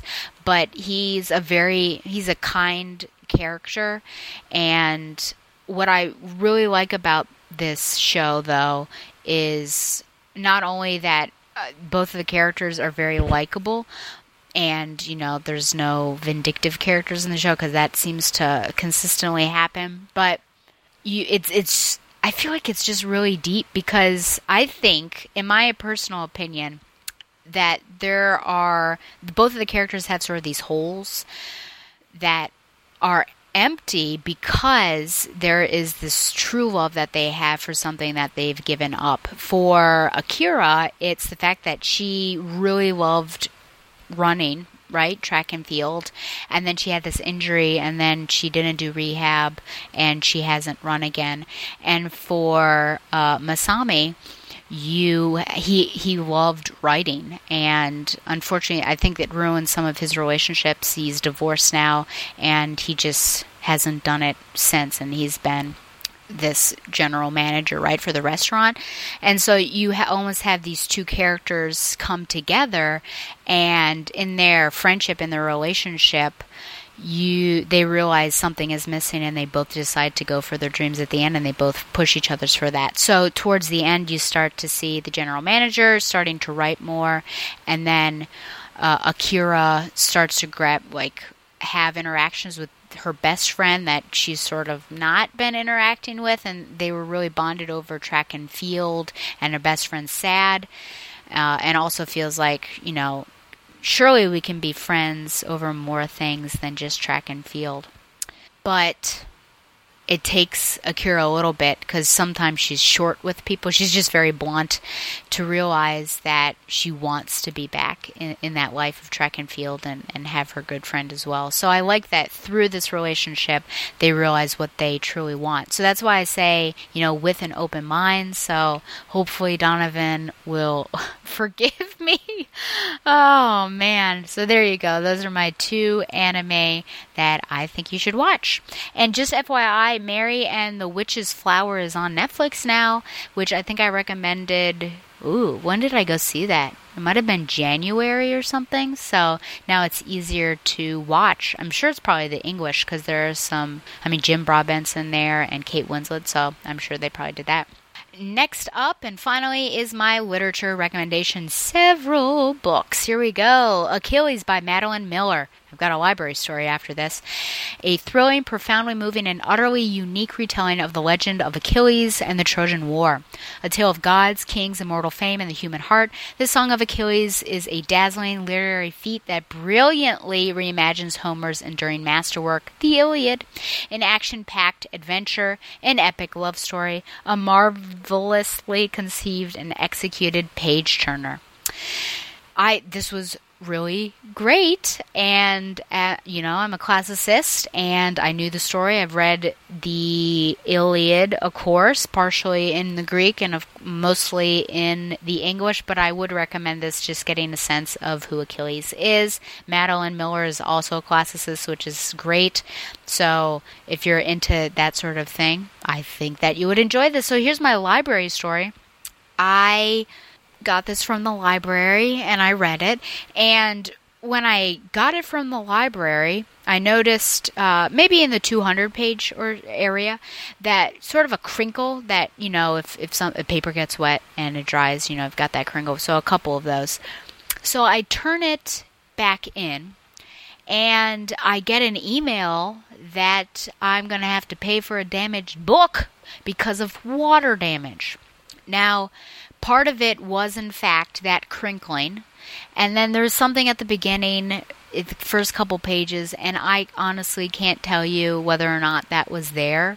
And because i didn't specifically remember i thought well i might as well just pay for it in case i did something. Because it had been raining consistently and who knows if rain got in the car when i was sitting in the seat or I don't know when I dropped it in the the book thing, but in any case, I tried to. I was talking to the person, and I thought, oh no, it's you know. I don't recall dropping off a damaged book, and I guess because it was newer, they were they more closely monitor it. So then, you know, I go to the library to borrow books because I don't necessarily want to buy them, but now I own this book for $22, which is not what I would have paid. Let's just say that. And so number one, I'm sad just because I've, you know, I take good care of things, things that aren't mine, things that are mine, and you know something got ruined. The other thing is I'm worried. I mean, is there going to be like a mark on my library account that they know that I damaged a book because that would be really disappointing. The reason why I think this uh, is just because it's been taking a while to get some holds in that I've been putting on, but maybe people are just taking a long time to read Sharp Objects by Gillian Flynn or whatever. But anyways, that's my library story. So just be really cautious. And the the woman did say that if I notice anything when I check it out to let them know. So I'll be doing that. I'll be really more paranoid now. Next, Demon Knights Volume 2, The Avalon Trap. On the road to Alba Sarum, the Demon Knights learn the tale of Madame Xanadu and Etrigan and the twisted love they share. But even more twists abound as the knights arrive to an assassinated Merlin. Now they must travel to fabled land of Avalon in search of a way to revive their legendary wizard. But what they find on their way is a threat more dangerous than they could have expected and a betrayal from one of their own. And Demon Knights Volume 3 The Gathering Storm. Betrayed by Etrigan and trapped in hell, the demon knights might, must find a way to escape the clutches of Lucifer. To do so, one of the demon knights must make the ultimate sacrifice. Everything changes for the demon knights in this volume, directly connecting to the mysterious Black Diamond. So I finished up. That's it for the New 52 with the Demon Knights. And as Emily Middleton had said, and Tom had also said, very good. So I recommend those three. Not a lot of good things came out of the New 52, so you got to hold on to what you can. Next is Supergirl Being Super by Mariko. See, I wonder about this. I have a teacher colleague whose name is Mariko, but it seems like consistently the Japanese is very close to the first syllable, the accent. I'm going to have to ask someone. So I almost wonder if it's Mariko Tamaki. Hmm, I don't know. Tamaki. Because Haruka Tamaki, I don't know. But, anyways, we'll say Mariko. Tamaki or Tamaki and Joelle Jones. Okay. She's super strong. She can fly. She crash landed on Earth in a rocket ship. But for Kara Danvers, winning the next track meet, celebrating her 16th birthday, and surviving her latest mega zit are her top concerns. Oh, the meg that was pretty funny. And with the help of her best friends and her kinda infuriating but totally loving adoptive parents, she just might be able to put her troubling dreams, shattered glimpses of another world behind her until an earthquake shatters her small town of Midvale and uncovers secrets about her past she thought would always stay buried. Now, Kara's incredible powers are kicking into high gear, and people she trusted are revealing creepy ulterior motives. The time has come for her to choose between the world where she was born and the only world she's ever known. Will she find a way to save her town and be super, or will she crash and burn? So, I'm going to have a bunch of graphic novel stuff, and that's basically San Diego Comic Con. Comixology always drops a bunch of sales. And I had seen this, and I thought, oh, that's interesting. And I trust, one of the people I trust actually is Mariko Tamaki or Mariko Tamaki. And when I saw that she had this, I thought, I'm going to give this a shot. And I liked it. I, I think it's a, a great retelling, and I really recommend it. Next is Jane, and shout out to fruit stand owner Katana Banana, David A's Gutierrez, for leading me to this. And it's by Aline McKenna and Ramon K. Perez. And McKenna, I think you might know her from The Devil's Wear, The Devil Wears Prada and My Crazy Ex-Girlfriend. Growing up in a broken home in a small fishing town, Jane dreamed of escaping to art school and following the allure of New York City. When that dream becomes a reality, however, it's not long before she feels out of place by the size of the city and the town of her peers. She soon discovers her place as she begins to nanny a young girl named Adele, but that is upended when she falls for the girl's father, Rochester, a sardonic man of power, wealth, and unexpected charm. Jane learns that in the world of, New York's elite, secrets are the greatest extravagance, and she'll have to decide if she should trust the man she loves or do whatever it takes to protect Adele from the consequences of her, his deception. If you haven't figured it out by now, this is a retelling, a modernization of Jane Eyre, and I thought it was really good. Next, Grass Kings Volume 1 by Matt Kindt and Tyler Jenkins. Three brothers who rule their own trailer park kingdom must face off against the sheriff of a neighboring town who wants their territory. This is a critically acclaimed rural mystery series chronicling the tragic lives of the Grass Kings, three brothers and rulers of a self sufficient trailer park kingdom, a fiefdom of the hopeless and lost seeking a promised land. The Grass Kingdom is run by eldest brother Robert, who has been grief stricken since losing his daughter years ago. When a mysterious young woman flees to their community in search of safety, Robert takes her in. As her true identity comes to light, Robert must decide if his chance at atonement is worth risking the entire kingdom. I just as really different idea, and I had been interested in but waiting for a sale because it was just super expensive and was not going down on Comixology. And I just, yeah, I recommend it. And, and it's beautiful, beautiful watercolors. And Persephone by Loic Locatelli Komorowski. Ooh, I apologize. An adaptation of the Greek myth of Demeter and her daughter Persephone in an exciting universe that blends high fantasy adventure with visuals reminiscent of Japanese anime and 1950s American style comics. Persephone is an ordinary girl, which is exactly what is bothering her. She may be the adopted daughter of the famous magician Demeter, but Persephone struggles to find her place alongside such a force of nature. Driven by recurring nightmares as well as a budding curiosity, Persephone decides to explore the secrets of her birth, which everyone seems rather intent on keeping from her. With or without help, Persephone will embark on an epic adventure deep into the underworld where she'll discover far more than she bargained for. Uh, again, we've got a lot of myths and classic stuff here, but this was a great. All these are weird retellings, like the theme here, but this was another great retelling, and the art was also, I think, original and in a different style, and amalgamation, yeah, of certain things. So give this a shot as well.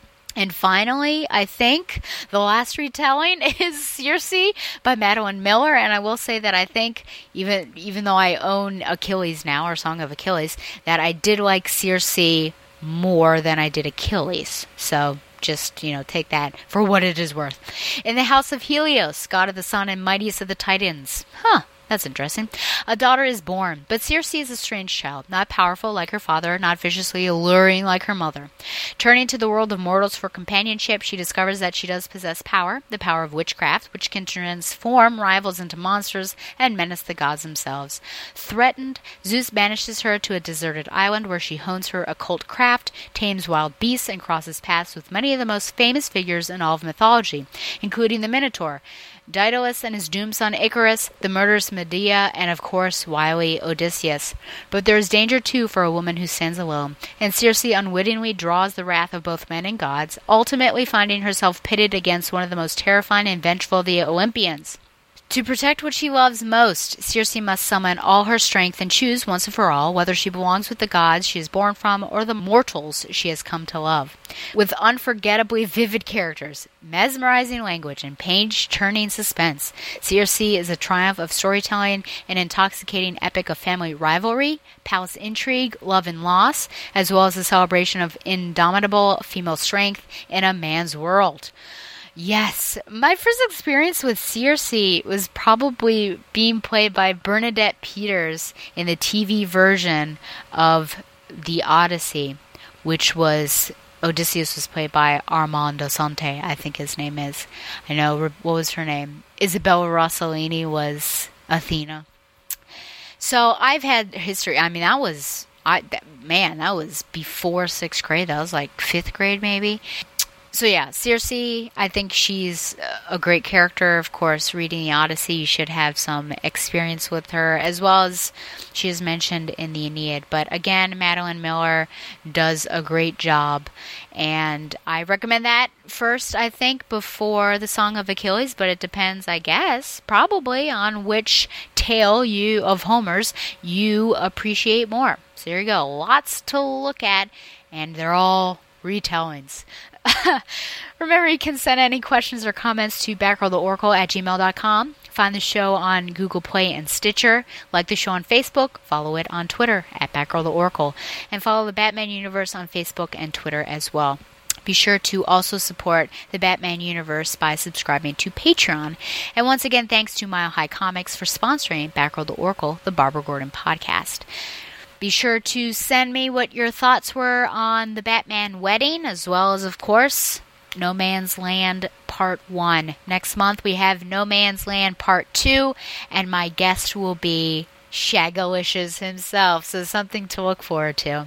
But until next time, fly on, Babs lovers. Just plain Barbara Gordon, masquerading for a lark as she rides into the night on her special Batgirl cycle. Who knows? Is the dynamic duo destined to become the triumphant trio? Only time will tell us more about this dazzling daredevil.